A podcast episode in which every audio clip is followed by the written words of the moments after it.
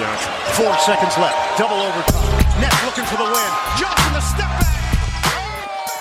Moin und herzlich willkommen zu einer neuen Episode von eurem N B A-Podcast ins Gesicht von Stoudemire. Mein Name ist Dirk Funk und selbstverständlich darf ebenfalls nicht fehlen in der Leitung der fleischgewordene Mythos, die Legende, das Jusuf Nurkic-Double, ein Ja Grätzlü geht raus an das Biest in jeder Paint. Arne Tegen, wie geht's dir? Meine Güte, wie soll es mir nach so einer Anmoderation geben? Also ich habe hier so leichte Gänsepelle. Mir geht's fantastisch. Wenn ich wenn ich das über mich äh, höre, dann kann's mir ja nur gut gehen, mein Lieber. Ich hoffe, dir geht's auch gut. Ich bin wieder fit. Meine Bronchitis ist überwunden. Freue mich, dass wir uns heute Abend virtuell zusammenfinden in unserem kleinen Studio. Hab ein kleines Kaltgetränk vor mir stehen. Hab gerade Feierabend gemacht an diesem wunderschönen Donnerstagabend. Hab richtig Lust auf eine neue Episode. Also ich freue mich mal äh, gespannt, was wir heute so raushauen. Also das wird nochmal ein Thema für sich sein. Mir geht's blendend, du bist wieder fit, glaube ich, du hörst dich auf jeden Fall besser an, mein Freund. Ja, mein Kompagnon Dirk Funk darf nicht fehlen bei diesem wunderschönen Podcast. Also Euphorie pur ist bei mir eigentlich quasi das Thema. Geht's hier ähnlich gut, mein Lieber?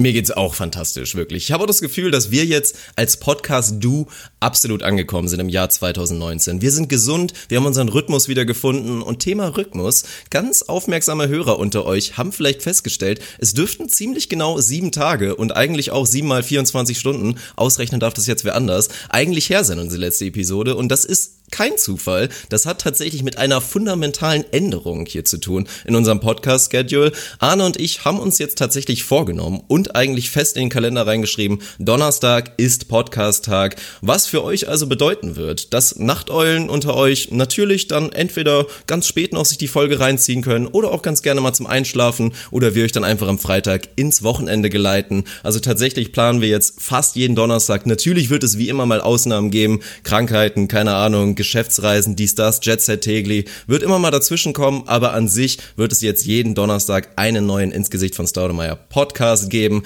Das ist, glaube ich, eine ganz schöne Sache. Ab und zu schauen wir dann mal, ob wir hier und da vielleicht nochmal ein bisschen was dazwischen fudeln, und ich denke mal, das wird viele Hörer unter euch freuen. Ja, bin ich voll dabei. Es ist leider so, das ist wirklich wieder so ein, so ein Alltagsthema. Man ist in dem Alter angekommen, wo man so massiv vorplanen muss, also ich jedenfalls, dass es mich wirklich immer wieder ein bisschen bedrückt, ein bisschen traurig macht und irgendwie einen so ein bisschen alles hinterfragen lässt. Also alles hinterfragen ist eh so ein Hobby, glaube ich, von vielen Menschen, insbesondere von mir. Aber das ist dann wieder so, dass ich meinen Terminkalender gucke und denke, okay, die nächsten siebenundzwanzig Wochenenden kann ich nicht. Und der erste freie Abendtermin unter der Woche ist so in neunzehn Werktagen. Das ist irgendwie ungeil. Von daher, Throwback Thursday wird zu äh, Podcast Thursday, wie auch immer. Ich hoffe, dass wir es wirklich mehr oder weniger jeden Donnerstag schaffen. Das wird sich... Auch in anderen Podcasts, habe ich mir sagen lassen, ist das ja ab und an mal so. Wird der Donnerstag dann vielleicht mal zum Mittwoch oder zum Freitag oder zum Samstag oder wie auch immer.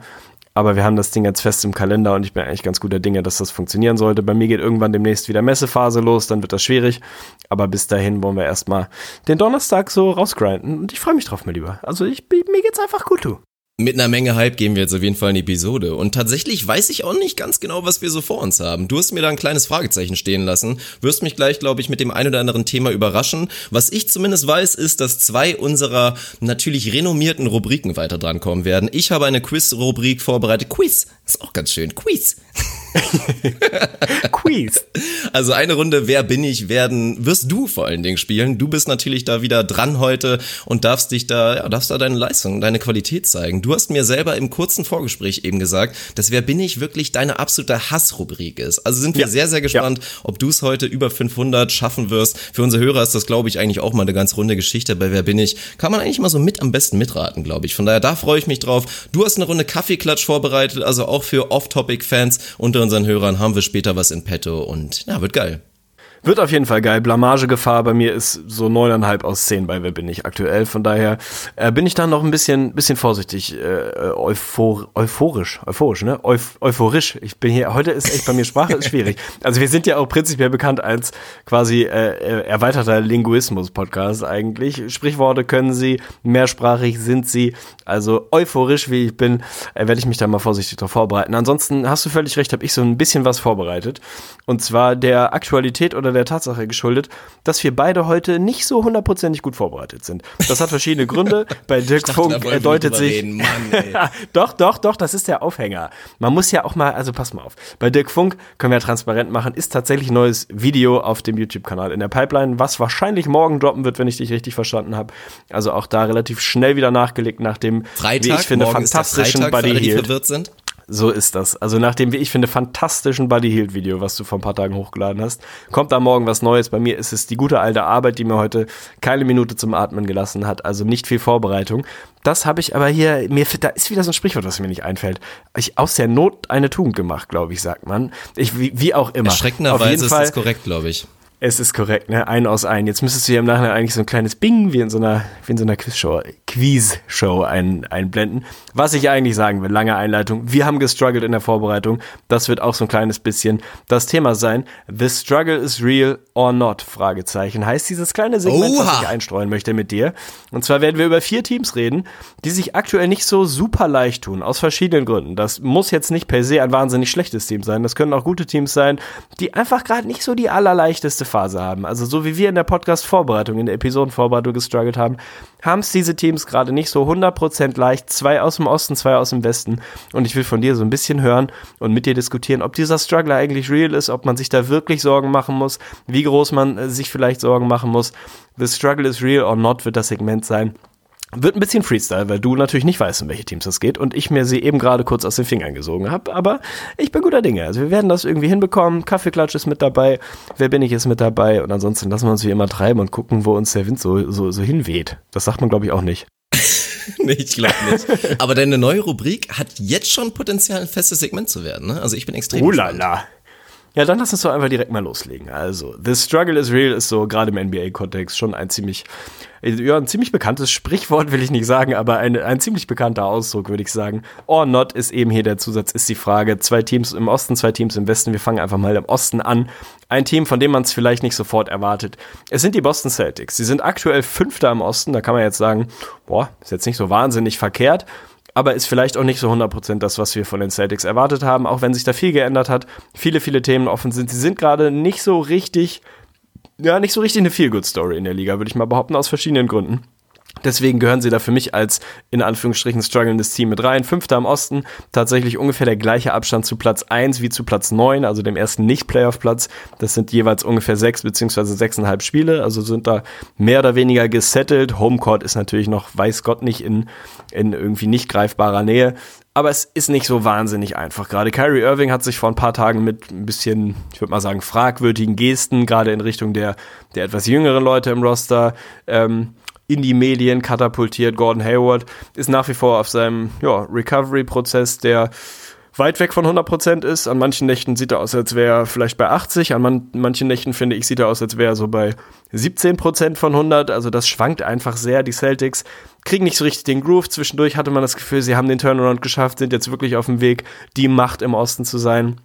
Aktuell ist es sehr up and down, also da folgt dann auf irgendwie mehr oder weniger unerklärliche und relativ sinnlose Niederlagen gegen die Nets, folgt dann auf einmal ein, in Anführungsstrichen, Statement-Win gegen die Raptors, also es geht sehr up and down, sie strugglen so ein bisschen vor sich hin und das ist das Erste, was ich von dir eigentlich wissen will.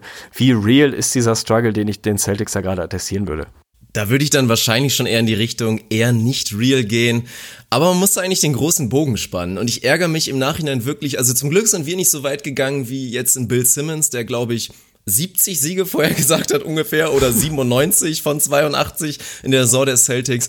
Und von, also jetzt im Nachhinein denke ich mir einfach, das war viel zu leicht und viel zu blöd gedacht, wirklich zu denken, ey, die waren im letzten Jahr schon so gut, jetzt kommt ein Gordon Hayward zurück, jetzt ist ein Kyrie Irving fit, dies, das und so weiter, jetzt sind alle da, jetzt werden sie komplett rasieren. So funktioniert es einfach nicht, das sehen wir immer wieder und gerade das Teamchemie, vor allen Dingen in der Regular Season, ein wichtiger, wichtiger, großer Punkt ist, dass du da einfach eingespielt ist, dass die Rotation stimmen, dass alle Gas geben vor allen Dingen und das sind die großen Faktoren, die bei den Boston Celtics da momentan nicht der Fall sind. Also das Kyrie Irving-Thema natürlich ganz, ganz akut da in den Gazetten und in der Bild Punkt com in N B A-Version.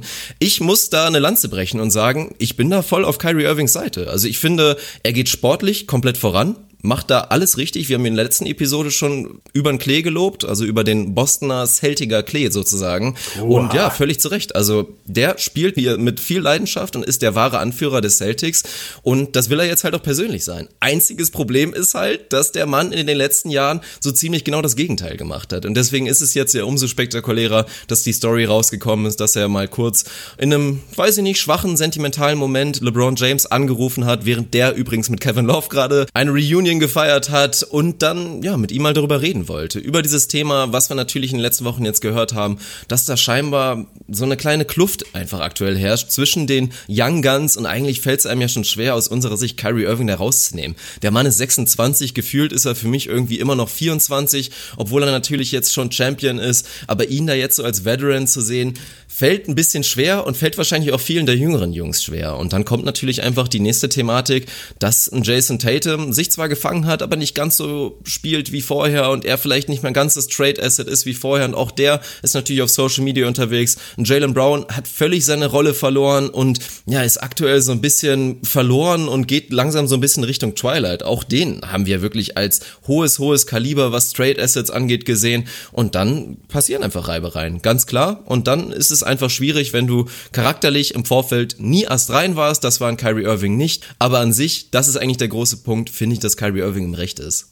Rein sportlich bin ich voll bei dir, also wenn wir mal bei der bei der Kyrie-Thematik bleiben, finde ich auch, ist der Case relativ groß, dass er tatsächlich einfach die beste Saison seiner Karriere spielt und er mag offensiv schon mal spektakulärer, wichtiger, was auch immer gewesen sein, so im Gesamtpaket finde ich, ist das das Beste, was wir von Kyrie bisher gesehen haben, insofern ist er da ein ganz klarer Anführer, für mich haben wir im letzten Podcast auch besprochen, auch so in der erweiterten M V P-Konversation, nicht ganz in der Spitze mit dabei, aber irgendwie auf den ersten Snub-Plätzen und Honorable Mentions würde ich ihn da schon mit reinwerfen.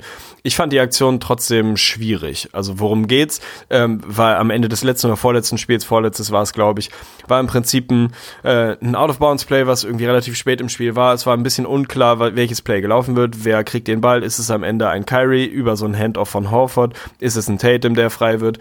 Es ist ein Play gelaufen worden oder ist ein Play entstanden, bei dem sich quasi entschieden wurde, dass Jason Tatum von Gordon Hayward, glaube ich, den Ball bekommen hat, einen okayen Wurf bekommen hat, einen okayen Look bekommen hat, der auch relativ eng war, den er nicht getroffen hat.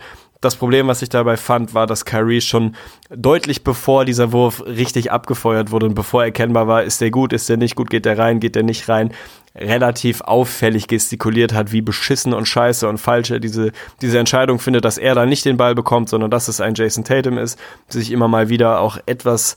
Naja, despektierlich ist vielleicht das falsche Wort, aber nicht gerade rundum positiv über die jüngeren Jungs im Roster geäußert hat. Es ist kein sportliches Thema, es ist eher ein, charakterlich ist jetzt auch sehr weit gegriffen, aber ein, ein Leadership-Thema. Da ist er, glaube ich, ähnlich wie ich es leider Gottes auch meinem Jimmy Butler attestieren muss, vielleicht nicht unbedingt eine neuneinhalb aus zehn, was so Leadership-Qualitäten angeht. Das merkt man dann in so einer Phase, wo es sportlich ein bisschen schwieriger läuft und da reden wir trotzdem auf einem sehr, sehr hohen Niveau über irgendwie sportliche Schwierigkeiten. Merkt man es vielleicht ein bisschen mehr. Ich fand trotzdem, dass das äh, eine, ja, eine, eine mittelclevere Aktion von einem Kyrie war und finde ich, ist so ein bisschen sinnbildlich und äh, spiegelbildlich für das, was man irgendwie so als Ferndiagnose bei den Celtics zu sehen glaubt. Also die wirken für mich nicht wie ein Team, was gerade besonders viel Spaß an ihrer Arbeit oder Basketball hat und das finde ich schon ein bisschen schwierig, weil eigentlich die Vorzeichen vor dieser Saison ja ein bisschen andere waren. Also letzte Saison riesen Feel-Good-Story, ziemlich überperformt, haben es da mit wahnsinnig vielen Verletzungen trotzdem in die Conference Finals geschafft, waren relativ knapp von den Finals entfernt und so weiter und so fort. Und man hat eigentlich gedacht, jetzt kommt der nächste Schritt, jetzt kann man wirklich in einer gesettelten Position, wo man ja im Prinzip alle wieder beieinander hat und eine, eine riesengute Geschichte war, tolle Zukunftsaussichten hat, so langsam aber sicher die Jungs wieder reinwerfen und irgendwie ist es nicht so das Gefühl, dass man ja, dass man so das Gefühl hat, dass in Boston gerade so alles alles vernünftig nach Plan mit guter Laune vor sich hinläuft und das finde ich ist eigentlich eher so ein eher so ein Thema. Da rein sportlich müssen wir glaube ich nicht drüber reden, sobald Hayward sich den hundert Prozent noch mehr angenähert hat und da die richtigen Rotations gefunden wurden, ein Jaylen Brown seine Rolle gefunden hat, sind sie für mich nach wie vor wahrscheinlich sogar das Team, was es zu schlagen gilt oder zumindest eins, was ganz, ganz oben in der Spitze im Osten sein wird. Aber dieses Stimmungsding, finde ich, darf man nicht unterschätzen. Nein, auf gar keinen Fall. Aber das Ding ist, und da muss ich Kyrie auch zustimmen, und ich denke, er sieht das so und sieht sich jetzt gerade in der Situation, der Leader sein zu müssen. Er ist kein kein von Natur aus ein Leader. Das merken wir natürlich und hat er ja quasi auch selber zugegeben, indem er LeBron anruft, sich entschuldigt dafür, dass er selber so ein kleiner Bengel war und jetzt im Prinzip eigentlich nur einen Ratschlag haben wollte, wie kann ich diese Jungs erreichen und was muss ich machen, um besserer Leader zu werden. Aber das ist richtig, weil du brauchst einen Leader bei den Celtics. Wer soll's sein? Also flache Hierarchien sind gut, bis bis zum gewissen Maß. In der Regular Season können sie auch super funktionieren und gerade auch in so einer Saison mit vielen Ausfällen und wenn eigentlich manche Sachen gegen dich laufen, haben wir bei den Celtics in der letzten Saison gesehen, wie gut es laufen kann. Aber jetzt mit hohen Erwartungen ist die Situation nun mal eine ganz andere und für mich, was du gerade gesagt hast, auch nochmal unter Druck zu spielen, Leistungserwartung, ist eine Parallele da zu den Golden State Warriors, aber für mich ist da eine Riesengrenze, weil viele reden immer davon, die Celtics eigentlich eins der talentiertesten Teams und das mag irgendwie so stimmen, aber vergleicht das Talent der Celtics mal mit dem der Warriors. Wir reden hier nicht von einem Team,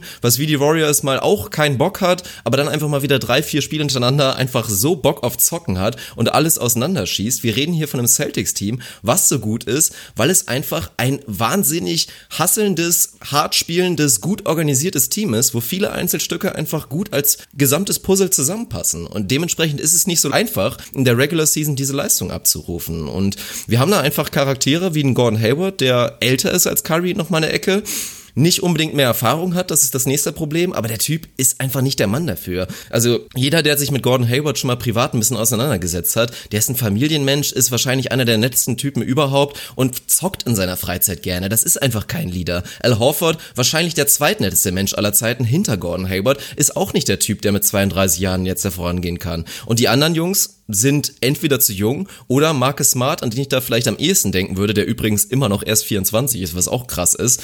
Ja, ist halt einfach nicht in der Rolle, das machen zu müssen. Von daher, einer muss es machen, das ist Kyrie, es ist ein harter Weg, vielleicht muss es auch einfach mal krachen, aber vielleicht ist es Richtung Playoffs dann wieder hinten raus, dass es dann Früchte tragen kann. Und da ist dann auch das nächste Thema, dass Brad Stevens, also so genial er taktisch ist und einfach natürlich einer der besten Trainer ist, die es so gibt, ist er halt dann doch nicht dieser Greg Popovich, der dann einfach mal reinhaut von außen und einfach mal ein ein, zwei Aussagen raushauen, die das ganze Team dann auf einmal aufwühlen. Also das ist halt eine schwierige Situation bei den Celtics.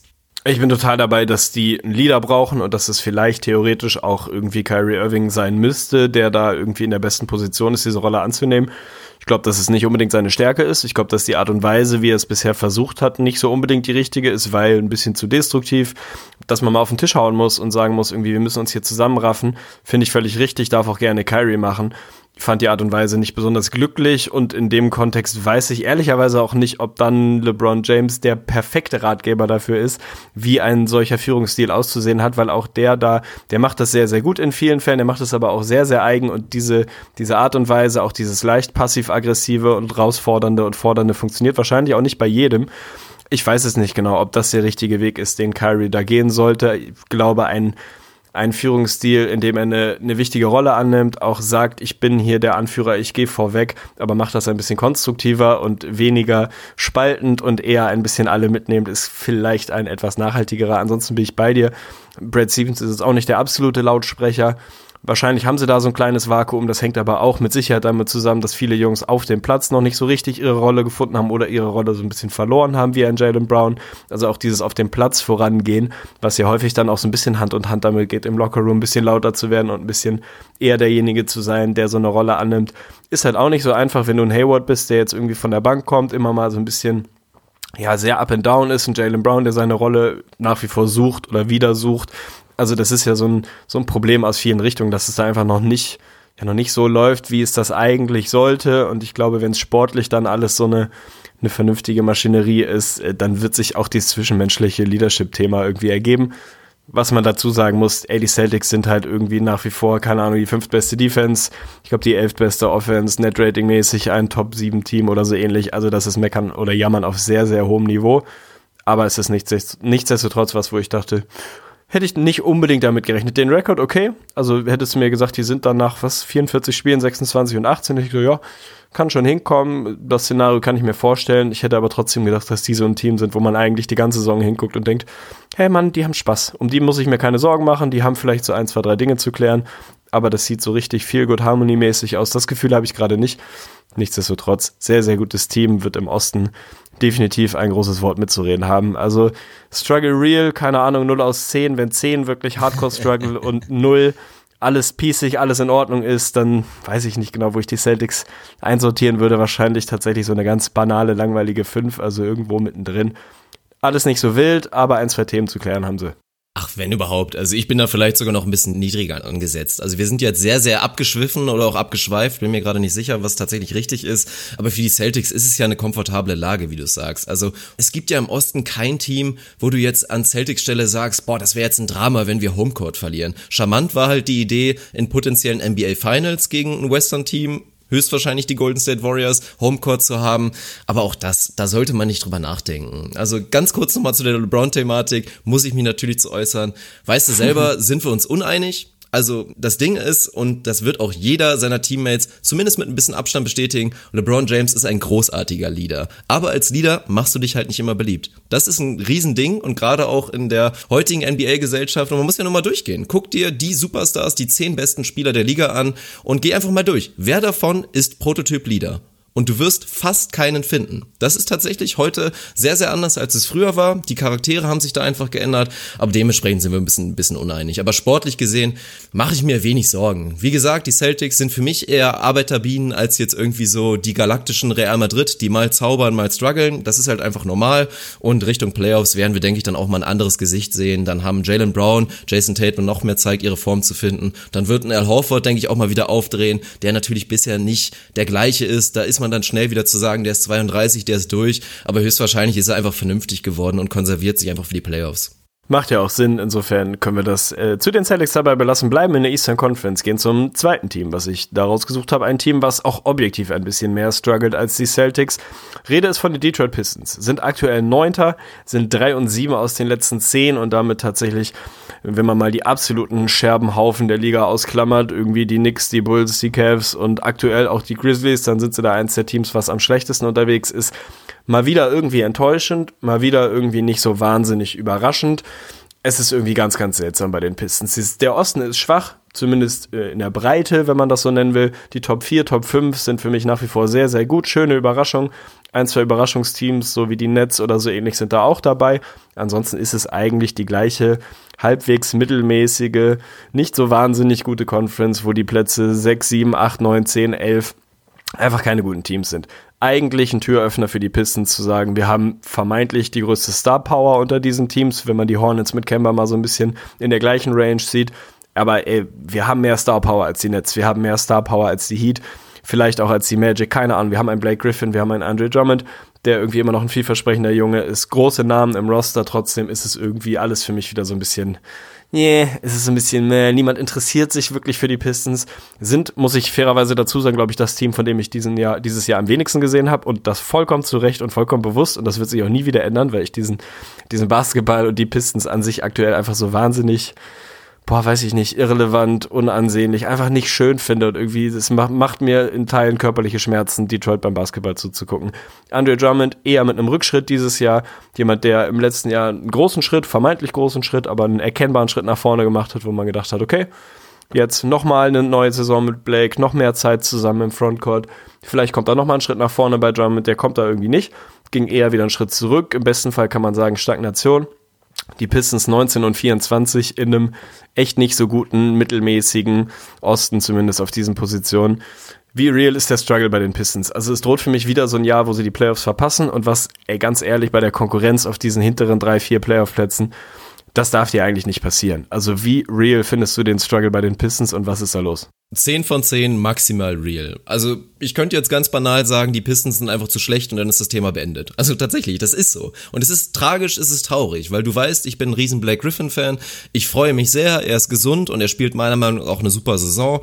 Klar kannst du jetzt auch wieder in die Tiefen der Advanced Analytics reingehen und auch bei Blake mit Sicherheit Kritik finden. Aber jetzt mal ganz ehrlich, Alter, guck dir den Kader und das Material mal drumherum an. Das ist alles andere als optimal für einen Spielertyp Blake Griffin und trotzdem glänzt er und spielt wirklich eine super Saison, aber du hast einen Kandidaten genannt und ich würde fast sagen, die Detroit Pistons haben ein Andre Drummond-Problem. Also für mich ist es eine Frechheit. Ich habe es schon oft gesagt, also eine Person, ein Basketballspieler, ein Athlet, der diesen Körper hat, diese wirklich Fähigkeiten und dann weniger als fünfzig Prozent aus dem Feld schießt, Career Low übrigens, also eine absolute Frechheit. Ich finde es sehr, sehr schade, auch was seinen Freiwurf angeht, was in der letzten Saison eine schöne Geschichte war, ist auch runtergegangen. Andre Drummond ist einfach nicht gut und die Pistons hätten Glück, wenn sie es irgendwie schaffen könnten, ihn mit seinem Vertrag irgendwohin abzuladen und vielleicht noch was Vernünftiges zurückzubekommen. Sich vielleicht klassisches Ding, wenn irgendwer ihn noch als Star ansieht, sich zwei, drei Rollenspieler, Assets zu holen, vielleicht ein, zwei junge Spieler, würde ich direkt machen. Und dann haben die Pistons, und da haben wir ganz oft schon drüber geredet, damals bei den Knicks und so weiter, mit der Melo-Thematik, die Pistons haben ein mathematisches Problem. Wir gucken auf die Position vier und fünf, da steht ein Blake Griffin, da steht ein Andre Drummond. Blake Griffin ist quasi der Point Guard des Teams, spielt hauptsächlich am Perimeter. Der kann nicht viel besser als achtundvierzig Prozent aus dem Feld schießen und sein True Shooting inzwischen natürlich auch solide, weil sein Dreier gut fällt und er ihn viel nimmt. Aber dann gucken wir auf die Center-Position und da sehen wir, wie gesagt, auch nur eine vier vorne. Das ist einfach ein Riesenproblem. Und dann kommen wir wieder darauf zurück, wer soll das kompensieren? Wer dieser Rollenspieler? Und da sind wir einfach bei keinem. Wenn wir drüber reden müssen, dass ein José Calderon mit siebenunddreißig Jahren und ein Sasa Pachulia mit gefühlten dreiundvierzig Jahren relevant Minuten für dieses Team spielt und irgendwie am besten eine Führungsrolle übernehmen müssen, dann ist das einfach ein Desaster. Und das ist die große Thematik. Also stell dir einen DeAndre Jordan, wobei der natürlich bei den Dallas Mavericks auch gerade ein bisschen enttäuscht, stell dir einen Spielertyp Jordan neben Griffin vor, der dann da einfach eine siebzig stehen hat, bei fast einer ähnlichen Punkteanzahl im Vergleich zu dem Andre Drummond, und du hast da schon ein anderes Team. Also so basismathematisch reden wir da gerade wieder drüber. Ich sehe ein Stück weit, was du meinst. In großen Teilen sehe ich es ähnlich, aber dann irgendwie doch nicht. Also es ist, ich, ich finde es ein bisschen schwierig. Ja, das Roster hat nicht die Riesenqualität. Ja, vielleicht ist die Antwort auf diese Frage, die Pistons strugglen, weil Andre Drummond kein guter Basketballer ist und weil Reggie Jackson größ, deutlich größeren Namen als Talent auf dem Platz hat. Das kann sein, das sehe ich in Teilen vielleicht auch so. Ist mir aber doch ein bisschen zu einfach, gerade wenn ich die, die Konkurrenz mir so angucke. Also ich liebe den Netz, ich finde es fantastisch, was die gerade machen. Die haben wahnsinnig viele spannende, spannende Spieler auf dem Platz. Ey, du kannst nicht ernsthaft deutlich schlechter als die Nets sein mit dem Roster der Pistons, was weit, weit entfernt von perfekt ist und weit entfernt von wirklich gut oder überdurchschnittlich. Aber das, das, das kann nicht sein. Wenn ich mir die Miami Heat angucke, die dezimiert verletzungsmäßig sind wie, wie kaum ein anderes Team, die Riesenprobleme haben eigentlich. Ey, du musst als Pistons mit diesem Kern, auch wenn er vielleicht nicht super gut zusammenpasst, auch wenn diese Jungs vielleicht alle nicht ganz so gut sind, wie der Name das vielleicht irgendwie ähm, einem suggerieren mag, ey, da musst du auf Augenhöhe sein. Also das ist mir einfach zu wenig. Da würde ich nicht einen Blake Griffin angucken, den würde ich da bewusst ausklammern. Spielt eine bessere Saison, als ich es erwartet hätte. Eine Andre Drummond, ich bin voll bei dir, der ist wahrscheinlich nicht so gut, wie wir immer gedacht haben oder wie viele immer gedacht haben. Aber ich bin jetzt auch nicht bereit zu sagen, Andre Drummond ist kein guter Basketballer. Der ist bestimmt kein schon. fünfundzwanzig Millionen schlechter im Jahr Verteidiger, beziehungsweise oh, kein guter dann, Verteidiger, ein schlechter Offensivspieler, bis auf sein Rebounding, sein Offensiv-Rebounding, was ihn natürlich gerade noch so zu einem akzeptablen Offensivspieler macht, eigentlich in der N B A, so wie wir heutzutage drüber reden. Und das ist das Ding. Und wir reden immer wieder drüber in der Regular Season, wie wichtig Tiefe ist. Auch in unseren Previews sagen wir immer, boah, dieses Team ist tief. Natürlich fehlt irgendwie der Star, Thema Pistons, äh, Thema, Thema Netz selbstverständlich. Aber es funktioniert oft genug. Und wenn wir jetzt einen Spielerdraft machen von diesen beiden Teams, dann werde ich aus den ersten zehn Spielern sieben Netz nehmen, mit Sicherheit. Müsste ich mal durchgehen, wahrscheinlich kommt das sogar ungefähr hin. Nichtsdestotrotz, ja, Tiefe ist wichtig und Andre Drummond hat wahrscheinlich nicht das irgendwie prototypische Skillset, was du dir von einem Center oder von einem Big Man heutzutage in der Liga irgendwie wünscht. Aber der kann ja schon ein bisschen mehr als ausschließlich rebounden. Also dann ist für mich eher auch so ein bisschen die Frage, warum, also es liegt sicherlich zum Großteil an ihm, aber eben für mich auch nicht exklusiv, warum schafft man es nicht, aus jemandem mit solchen körperlichen Voraussetzungen und mit so klar erkennbaren Skills, die vielleicht heutzutage nicht so unfassbar relevant, nicht so wahnsinnig gefragt sind, aber ich muss doch in der Lage sein, aus einem Andre Drummond jemanden zu machen oder jemanden erscheinen zu lassen, der so aussieht, als wäre das zumindest ein durchschnittlicher N B A-Spieler. Also das kann doch nicht sein, dass ich es nicht schaffe, im Konstrukt, im Verbund, Coach, Roster-Management, Andre Drummond selber, da was draus zu machen, dass man denkt, okay, mit dem kann man auf jeden Fall in diesem wirklich nicht guten Osten rund um einen Blake Griffin, der nicht genügend Support hat, bin ich voll bei dir, muss ich doch in der Lage sein, um und bei fünfhundert Basketball zu spielen. Also ich sehe voll, was du meinst, ich sehe diese fehlende Tiefe, ich sehe auch das, de, den reinen Fakt, dass ein José Calderon im Jahr zwanzig neunzehn im Prinzip keine N B A-Minuten spielen sollte, aber ich finde es trotzdem einfach ein Stück zu wenig und deswegen bin ich ein bisschen, was heißt enttäuscht, also ich habe keine Erwartung an die Pistons gehabt und sie sind mir egal, insofern enttäuscht hat immer so ein, ja weiß ich nicht, so eine, so eine emotionale äh, Tragweite, die habe ich da irgendwie nicht. Aber ganz ehrlich, irgendwie f- für mich ist es so ein bisschen dünn. Also die Pistons, come on. So, ey, da muss ein bisschen mehr drin sein. Im Osten ist es natürlich eine Riesenenttäuschung, dass sie die Playoffs verpassen werden, höchstwahrscheinlich, wenn es so weitergeht. Da sind wir uns natürlich einig, aber es geht nun mal so schnell. Wenn du so flach besetzt bist, dann reicht es halt schon, wenn Reggie Bullock, den ich nach wie vor als super Rollenspieler ansehe, einfach nicht in der Lage ist, der drittbeste Spieler der Mannschaft zu sein, weil Reggie Jackson nun mal komplett enttäuscht. Ein Ish Smith hat im Vergleich zum letzten Jahr einen riesen Rückschritt gemacht und dann sind wir schon fast durch. Stanley Johnson, da musst du inzwischen aufgeben. Also wenn da es noch ein Team gibt, was sich immer noch einbildet, der Typ ist ein Lottery-Pick, aus dem wird was. Also das Ding ist einfach langsam durch. Und dann reden wir schon langsam von Glenn Robinson the Third. Beste Accomplishment, irgendwann mal Dunk-Champion geworden, was keinen interessiert. Also dann sind wir schon durch mit dem Kader. Das ist für mich die Thematik. Und bei meiner Andre Drummond-Kritik geht es einfach nochmal darum, ey, lass die Blase platzen. Und ich will es einfach nochmal betonen, Andre Drummond auf dem Platz für die Pistons oder stell dann Steven Adams hin. Wie gesagt, es ist ein komplett anderes Team. Da bin ich ja zu hundert Prozent dabei und also Steven Adams ist in quasi jeder Hinsicht des Spiels der signifikant bessere Basketballer, aber Steven Adams ist dann ja auch schon eher wieder top-notch, also dazwischen ist ja schon noch relativ viel relativ verdienen viel aber ungefähr gleich viel Geld, das ist halt das natürlich, große Problem. Natürlich, um Gottes Willen, Pistons, über den Vertrag müssen wir nicht reden. Über den Vertrag müssen wir nicht reden, der ist eine mittelschwere Vollkatastrophe. Also das ist ein Riesenproblem, hat glaube ich nächstes Jahr siebenundzwanzig, das Jahr danach hat er glaube ich eine Player-Option für knapp dreißig, also acht Prozent Trade-Kicker ist da irgendwie auch noch mit drin. Das wird schon nicht so wahnsinnig einfach, den zu bewegen und wahlweise noch irgendwie Value für zu bekommen.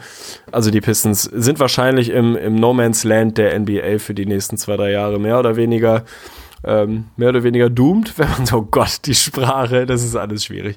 Aber ich sehe halt auch nicht wirklich, wie du aus einem Andre Drummond noch ein vernünftiges Asset machst und dafür wirklich ernsthaften Wert zurückbekommst. Das ist aktuell gerade nicht so unbedingt die beste, äh, der beste Moment, um das zu versuchen. Von daher glaube ich, werden wir die Pistons so in so einer tiefen, bisschen egalen Mittelmäßigkeit die nächsten ein, zwei Jahre sehen. Und das ist ja irgendwie, wie wir alle wissen, das Schlimmste, was die N B A so zu bieten kann. Zu bieten kann, zu bieten hat, wollte ich sagen. Ja, das ist so. Also es war im Nachhinein dumm, Blake Griffin zu einem Team zu holen, wo Andre Drummond eigentlich vorher der Franchise-Player war. Wie gesagt, also auch wenn dieser Vergleich zu DeAndre Jordan da war, ist er halt im großen Gegensatz zu DeAndre Jordan nicht ein höchst effizienter Offensivspieler, obwohl das Talent an sich natürlich auch nicht da ist. Das muss man einfach so sehen und jetzt wird's verdammt schwierig. Also eine riesen, riesengroße Aufgabe für Dwayne Casey, fürs Front Office und mir würde es wirklich im Herzen wehtun, wenn Blake Griffin da jetzt einfach die nächsten drei, vier Jahre verschimmelt, weil aktuell ist es leider so. Da müsste jetzt wirklich schon viel passieren, dass wir in der nächsten Saison sagen, wow, bei den Pistons hat sich alles geändert und die sind jetzt wirklich ein Kandidat, voll durchzustarten. Also ich gebe ja selber zu, ich habe vor der Saison größere Hoffnungen gehabt. Die wurden jetzt leider nicht so bestätigt, da gibt's Gründe für, die wir teilweise genannt haben und teilweise vielleicht einfach überschätzt haben vor der Saison, aber das wäre schon wirklich tragisch. Und dann auch noch Detroit, also ich war noch nie in den U S A, aber von den Erfahrungsberichten, die ich jetzt so bisher gehört habe, ist das jetzt auch nicht so die beste Adresse in den U S A. Na gut, kann sich Blake immer noch auf den Sommer freuen, wenn er, oh Gott, wieder nach L A geht. Ja, so ist das wahrscheinlich. Ich habe gerade noch mal eben reingeguckt, unser Over-Under-Podcast in unserem sehr ausführlichen Season-Preview, den ins Gesicht von Stoudemire dieses Jahr in diversen Episoden produziert hat, hatten wir tatsächlich das Over-Under bei achtunddreißig angesetzt. Ich bin Under gegangen, du bist Over gegangen. Also das sieht aktuell so aus, als hätte ich da wahrscheinlich die Nase vorn. Aber ich glaube, dass wir da beide nicht die, die, nicht die ganz großen Hoffnungen in die Pistons gesetzt haben. Von daher sind sie wahrscheinlich, sind sie am Ende des Tages da, wo sie hingehören. Und wahrscheinlich hast du irgendwie auch recht damit mit der Diagnose, dass sie einfach schlicht und ergreifend nicht besser sind. Ich habe immer noch so ein bisschen das Gefühl, da muss es einen Weg geben, da mehr rauszuholen. Vielleicht ist es am Ende so trist und einfach, wie du es gesagt hast. Die sind schlicht und ergreifend nicht besser. Das ist einfach ein relativ schlechtes Team, selbst im Osten. Und das ist schon die Antwort auf die Frage. Wir werden es sehen. Aber so viel zu den Pistons mehr möchte ich da in dieser Saison nicht drüber reden. Also nur noch mal kurz eine, eine Direktanekdote dazu. Bitte. Es funktioniert in der N B A einfach nicht mehr so. Blake Griffin ist ein Superstar, aber wir gucken mal kurz rüber zu den Washington Wizards, die noch weiter unter den Pisten stehen, die eigentlich zwei Stars im Team haben. Wie gesagt, wenn es im Team nicht stimmt, reicht es nicht mehr, wenn du nur Star Power hast.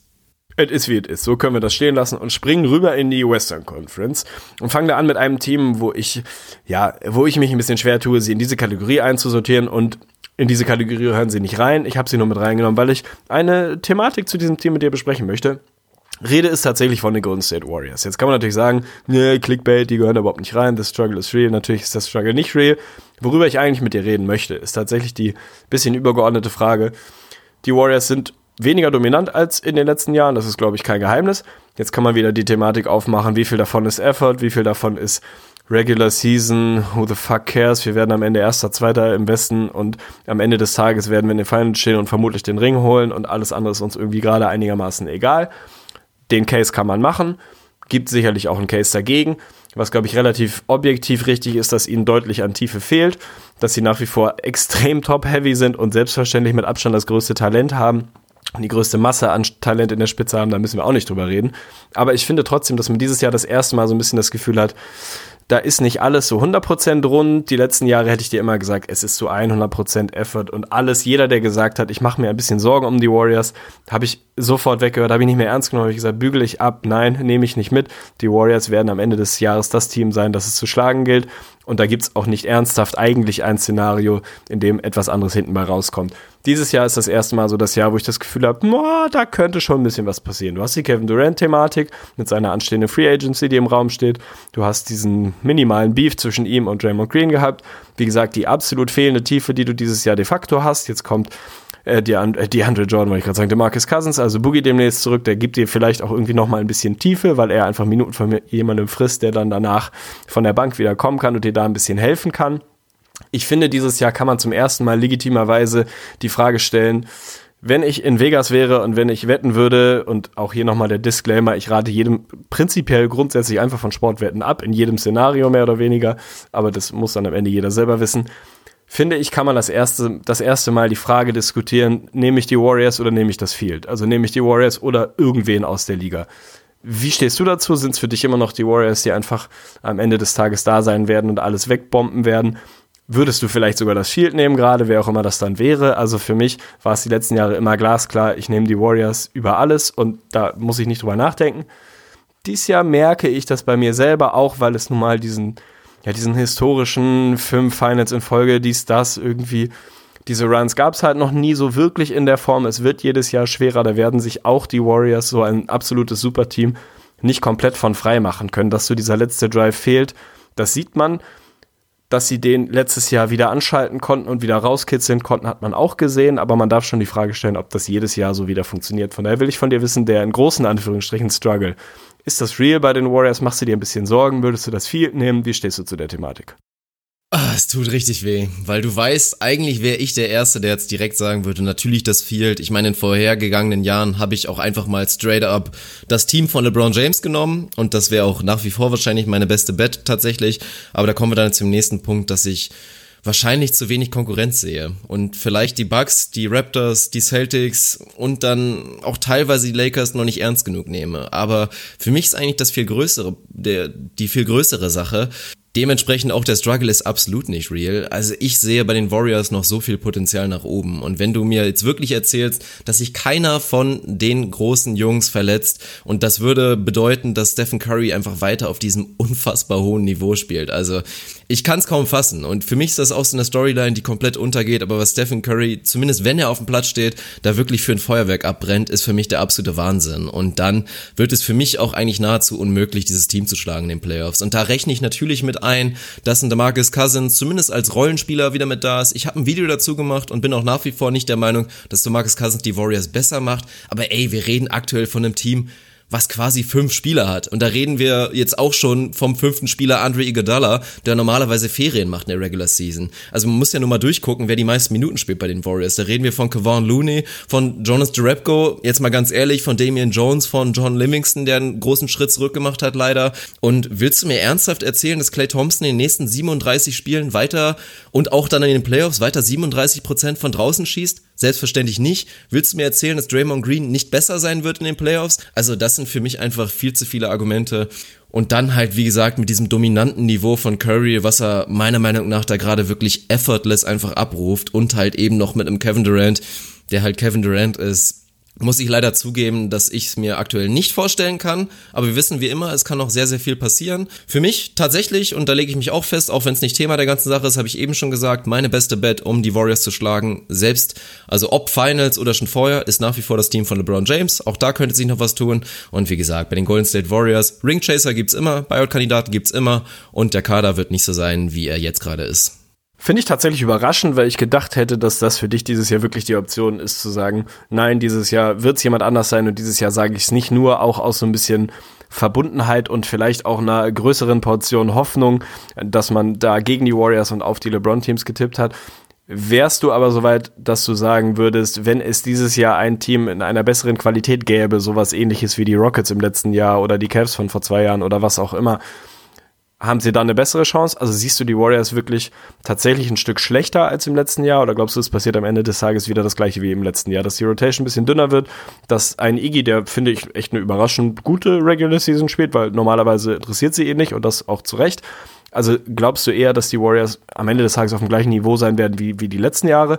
Oder sind sie einfach vielleicht tatsächlich ein kleines Stückchen unrunder, ein kleines Stückchen schlechter? Nur gibt es eben nicht mehr dieses, diese anderen Teams, die auf einem ähnlichen Niveau sind. Der Rest ist einfach ein kleines bisschen weiter weggerutscht und deswegen merkt man es nicht. Also wie siehst du sie jetzt so in diesem ein, zwei, drei Jahres-Kontext? Es ist so ein bisschen was von beidem. Also wenn du mir jetzt erzählst, LeBron hätte wie in den letzten Jahren eine absolute Garantie in den Finals zu stehen und das hat er in diesem Jahr einfach nicht, dann würde ich vielleicht auch ein bisschen anders drüber nachdenken und vielleicht eher Richtung viel tendieren, aber diesen Faktor haben wir nicht. Trotzdem denke ich, dass die Warriors sogar besser sein könnten als in den letztjährigen Playoffs und das geht für mich wieder zurück auf eine Personalie und das ist Stephen Curry. Also wie gesagt, Thema effortless, für mich ist das einfach... Also ich hab's ganz, ganz schwer im Gefühl, dass wir in diesen Playoffs das erste Mal wirklich Stephen Curry unleashed und an seinem vollen Potenzial auch in der Postseason sehen würden. Und wenn das passiert, und wie gesagt, das haben wir aufgrund von teilweise Verletzungen und einfach Formschwächen bisher nicht gesehen, zumindest nicht konstant, ja, dann kannst du dieses Team nicht schlagen, meiner Meinung nach. Ich habe einen relativ spannenden Take, oder was heißt spannenden Take, aber irgendwie was, was ich interessant fand in, ich weiß nicht, ob es der Bill Simmons Podcast mit Zach Lowe war oder der Zach Lowe Podcast mit Kevin Arnowitz oder was auch immer gesehen oder gehört vielmehr, wo so ein bisschen diese Storyline im Sinne von, ich bin ein bisschen enttäuscht, hat glaube ich Zach Lowe gesagt, dass sie nicht öfter diese, ja so ein bisschen diese Attitüde, wir zeigen jetzt auch mal so ein bisschen random in der Regular Season, wer eigentlich das beste Team ist und norden euch mal alle wieder so ein bisschen ein. Gegen die Nuggets könnte man jetzt sagen, vor, was war es, letzte Nacht, vorletzte Nacht haben sie so ein bisschen gemacht mit achtundsiebzig Punkten im ersten Viertel gefühlt jedenfalls, wo sie einfach komplett alles weggeschossen haben. Aber das war auch eher ein offensives Feuerwerk. Sie hatten in den letzten Jahren immer mal auch in der Regular Season so diese... diese Statement-Games, wo sie vor allem defensiv einfach einfach zugemacht haben und gesagt haben, okay, die Liga redet so ein bisschen darüber, sind wir wirklich noch das Team to beat, gibt es nicht hier und da vielleicht ein Team, was ihnen gefährlich werden kann und so weiter und so fort, so wie man in der Liga jetzt immer mal hört. Keine Ahnung, sind es dann vielleicht die Bucks, also ist es das Team, was aus dem Osten kommt? Sind die Nuggets vielleicht sogar irgendwie legit einfach fast so gut wie die Warriors, können die O K C ihnen gefährlich werden und so weiter und so fort? Sie haben so ein bisschen diese, diese Badass-Attitüde, Attitüde haben sie in diesem Jahr nicht, dass sie einfach mal rausgehen und sagen, pass mal auf, Leute, ihr könnt ja glauben, was ihr wollt. Wir zeigen euch jetzt mal einmal ganz kurz, nochmal ähnlich, äh, eben kurz, wie, wie groß unsere Klöten sind, machen die einmal komplett zu, stellen hier einmal wieder eine überragende Defense hin, schießen euch aus der Halle, damit das Thema einfach wieder vom Tisch ist. Findest du, das fehlt ihnen? Findest, also ist, ist das was Bewusstes? Hast du einfach das Gefühl, dass die mit siebzig Prozent durch die Gegend cruisen und sagen, mein Gott, solange sich keiner verletzt und wir irgendwie nicht gerade Fünfter werden, im Westen ist uns eigentlich alles egal gerade. Also was ist so diese... Was ist das eigene Mindset bei den Warriors? Kommen sie einfach raus, spielen achtzig Prozent und hoffen, dass es reicht und es ist ihnen eigentlich auch egal, wenn es nicht reicht? Oder äh, wie ist so diese, wir zeigen mal wieder, äh, wo unsere, wo unsere Eier sind, Attitüde? Warum gibt's die gerade nicht so wirklich? Für mich besteht da absolut gar keine Notwendigkeit und ich bin da persönlich auch nicht enttäuscht und wie kann man da enttäuscht sein? Du guckst auf die Standings, die Warriors sind das beste Team im Westen, der deutlich besseren Conference, das ist natürlich nach wie vor einfach der Fall und sind auch nicht weit hinter den Milwaukee Bucks, die aktuell das beste Team in der N B A, zumindest rein statistisch sind. Also für mich sind die Warriors jetzt wirklich... teilweise auch unfreiwillig in dieser Comfortzone einfach angekommen, LeBron-Modus voll drauf zu scheißen und dass tatsächlich noch ein Szenario besteht, das im großen Gegensatz zu diesen LeBron-Teams, denen dann teilweise einfach die Qualität in der Regular Season gefehlt hat, in der Lage sind, am Ende des Tages trotzdem das beste Team der Liga zu sein, auch statistisch, ist für mich einfach Wahnsinn und ist nur ein weiterer, ein weiteres großes Argument für den Take, den ich eigentlich schon die ganze Zeit mache.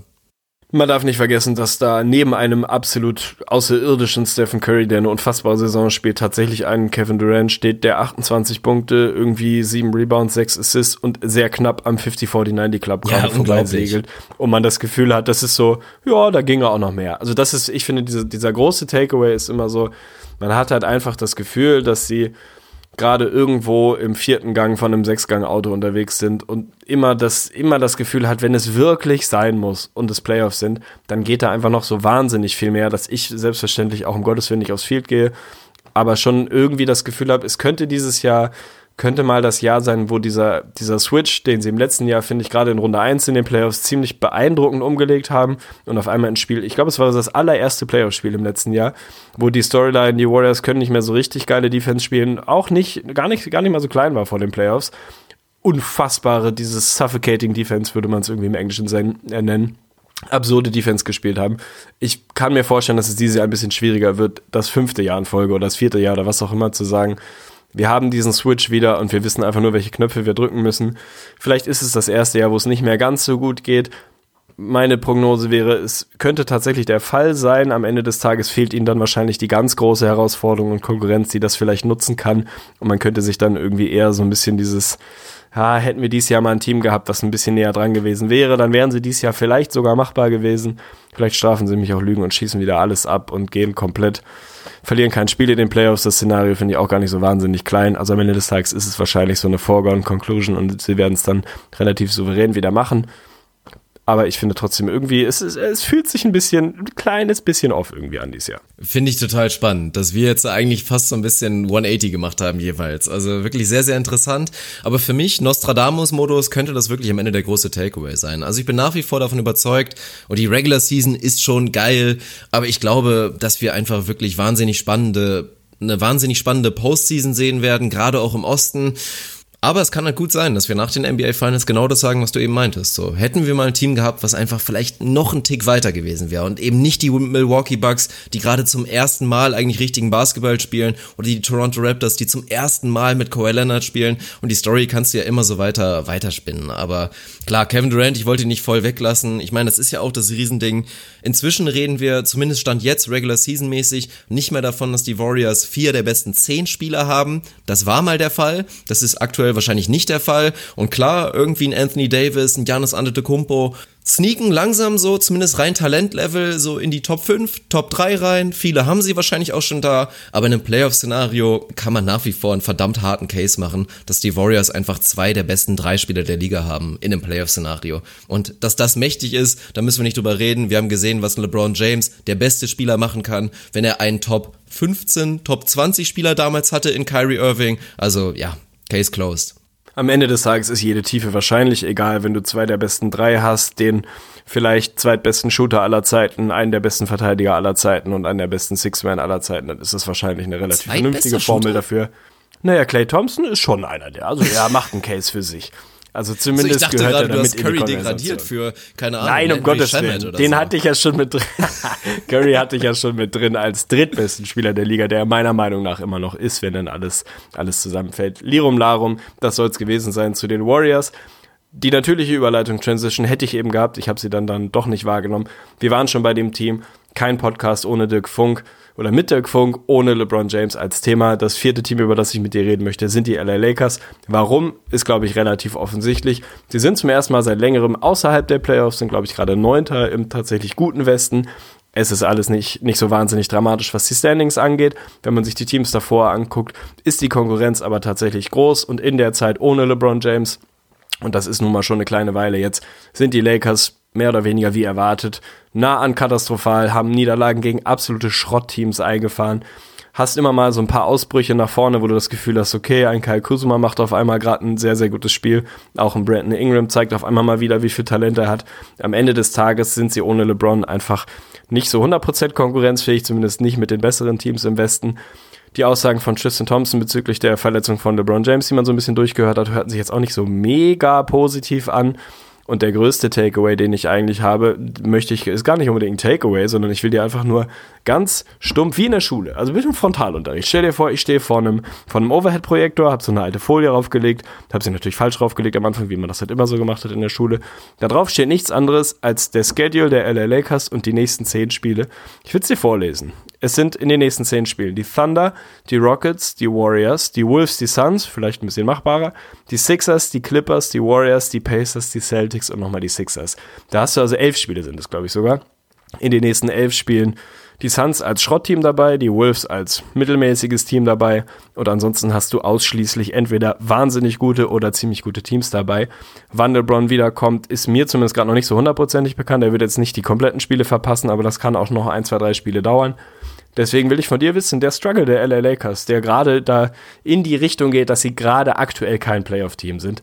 Wie groß ist der Struggle für dich? Ist er real? Ist er nicht real? Wie groß ist er? Er muss eigentlich real sein, wenn man nur mal in die Western Conference reinschaut in die Tabelle, weil wir sehen da eigentlich Teams und für mich gibt es nur dieses eine Team, was ich da austauschen könnte und halt einen sehr soliden, fundierten Case habe, warum die noch rausfallen. Da reden wir von den L A Clippers an sieben, also von allen anderen Teams, Warriors, Nuggets, Thunder, Blazers, Blazers leider auch, weil das ist natürlich ein Team, was ich gerne draußen sehen würde, aber ich habe da ein YouTube-Video drüber gemacht, wir haben schon oft drüber gesprochen, die Blazers sind real in der Regular Season. In der Postseason sind es nicht mehr. Da gibt es, wie gesagt, gute Gründe für. Aber sie werden, glaube ich, nicht rausfallen. Und da haben wir eigentlich nur dieses eine Team. Klar, jedes Team eigentlich fast, bis auf die Warriors, ist nur eine Verletzung entfernt, um auch absolut gefährdet zu sein, rauszufliegen. Aber ich kann es eigentlich kaum glauben, dass die Lakers rausfliegen. Also es wird eh sehr, sehr spannend zur Trade-Deadline. Auch Thema Buyout-Kandidaten, was in L A passiert. Und ich mache mir absolut keine Sorgen, weil wir reden jetzt gerade natürlich von einer harten Phase ohne LeBron James und auch R I P übrigens an den M V P-Case von LeBron James. Das ist jetzt natürlich leider auch durch. Außer er haut hinten raus einfach nochmal wirklich so eine legendäre... Vergiss es, der ist komplett durch. Der Case ist sowas von durch. Ich glaube auch, dass er durch ist. Leider, leider, aber nee. Also, dass die Lakers trotz LeBron-Verletzung überhaupt vierundzwanzig und einundzwanzig stehen, ist fast schon eine positive Überraschung. Also viele hatten sie schon vor der Saison schlechter eingeschätzt und da waren mit Sicherheit nicht eingerechnet, dass LeBron acht, neun Spiele verpasst. Von daher, nee, ich mache mir keine Sorgen. Also für mich sind die Lakers nach wie vor ein Playoff-Team. Größtes Argument ist, dass keins der hinteren Teams für mich real ist. Also ich glaube einfach nicht dran, dass die Kings, die Timberwolves, die Pelicans, die Mavs, ach die Mavs... Oh, oh, es tut so Luca weh, es schon. tut so weh, aber nee, ich glaube leider auch nicht dran. Und Grizzlies ist übrigens auch nochmal, also das ist eigentlich mal ein Thema, was wir, nächsten Podcast bitte, nächsten Podcast. Das wollte ich separat wir entweder, behandeln, entweder be- finde ich wäre unwürdig wir gewesen. Die Grizzlies, oder wir fangen dann irgendwie drüber an, was macht man da irgendwie mit? Keine Ahnung, ja, wie so, gehen sagen Conley wir, wir beerdigen und Gasol die Grizzlies in Würde? Und gucken. Ja, aber Nein, beerdigt man Conley und, und Gasol mit? Oder nur Gasol oder Conley auch? Das wird sich auch kaum vermeiden lassen, fürchte ich. Also das ist das ist wirklich so dramatisch, so traurig. Nach dem positiven Saisonstart da jetzt wieder so reinzuscheißen, ne? Dramatisch, wirklich es ist traurig. Trist, es ist trist. Ja. Ich höre also aber raus, nee. Du machst dir keine Sorgen über die Lakers. Nein, ich ja. mache mir keine Sorgen. Also von hinten gibt's keine Gefahr. Es gibt ein Szenario, in dem die Lakers Neunter sind am Ende der, der Saison. Aber ich würde das bei drei Prozent Wahrscheinlichkeit sehen. Finde ich stabil, dass du da auf jeden Fall nochmal kurz basismathematisch was rüberlegst. Ich finde es ganz interessant, denn die Frage ist ja so ein bisschen, selbst mit einem LeBron, der jetzt zurückkommt, und die Aussage von Tristan Thompson war ja so ein bisschen paraphrasiert sinngemäß, er kommt auch früher zurück als vielleicht medizinisch sinnvoll, wenn irgendwie die Gefahr besteht, dass sie die Playoffs verpassen und er das Gefühl hat, sie brauchen ihn gerade unbedingt. Was schon mal jetzt nicht so eine ultra geile Voraussetzung ist. Wenn ich mir diesen Stretch angucke, die nächsten elf Spiele, lass ihn mal noch zwei, drei Spiele aussitzen. Und dann ist es ja auch nicht gesagt, dass sie nur, weil er mit dabei ist, haben sie jetzt ja auch nicht alles aus der Liga abgeschossen. Es gibt ja durchaus einen Case, dass sie von den nächsten elf vielleicht sieben Spiele verlieren. Ist nicht super wahrscheinlich, aber jetzt auch nicht wahnsinnig unrealistisch. Also das kann schon relativ fix mal passieren. Und dann ist eben genau das Thema, du verlierst halt schon relativ fix den Anschluss. Weil für mich ist es aktuell ähnlich, wie du es gerade gesagt hast. So langsam trennt sich die Spreu vom Weizen. Ke- eigentlich keins der Teams von dahinter macht wirklich einen Case. Ich würde die Pelicans tatsächlich noch ein bisschen ausklammern, wenn die in voller Montur unterwegs sind. Wenn ein Jrue Holiday fit ist, ein Anthony Davis fit bleibt, ein Mirotic und Randall und Co. dabei sind, ist das ein Team, was für mich durchaus noch die Chancen hat, da reinzurutschen auf Platz acht. Alle Teams vor den Lakers, bis auf die Clippers, sind für mich zu tausend Prozent Playoff-Teams. Also die Jazz sind aktuell nur ein halbes Spiel vor den Lakers, aber die Jazz sind ein Playoff-Team. Fünf in Folge gewonnen, acht und zwei aus den letzten zehn. Wenn die in voller Montur dabei sind und ihre Defense aufs Parkett stellen, safe ein Playoff-Team. Über die Rockets, Thunder, Nuggets und Warriors müssen wir nicht reden. Über die Blazers, die sind einfach schon so deutlich über fünfhundert und Lillard spielt eine überragende Saison. Sie kompensieren gerade sogar, dass ein C J McCollum jetzt nicht die Mega-Saison spielt. Mein Jusuf Nurkic macht einen guten Case für sich, spielt eine gute Saison. Also die sind auch safe. Die Spurs sind die Spurs, absolut safe.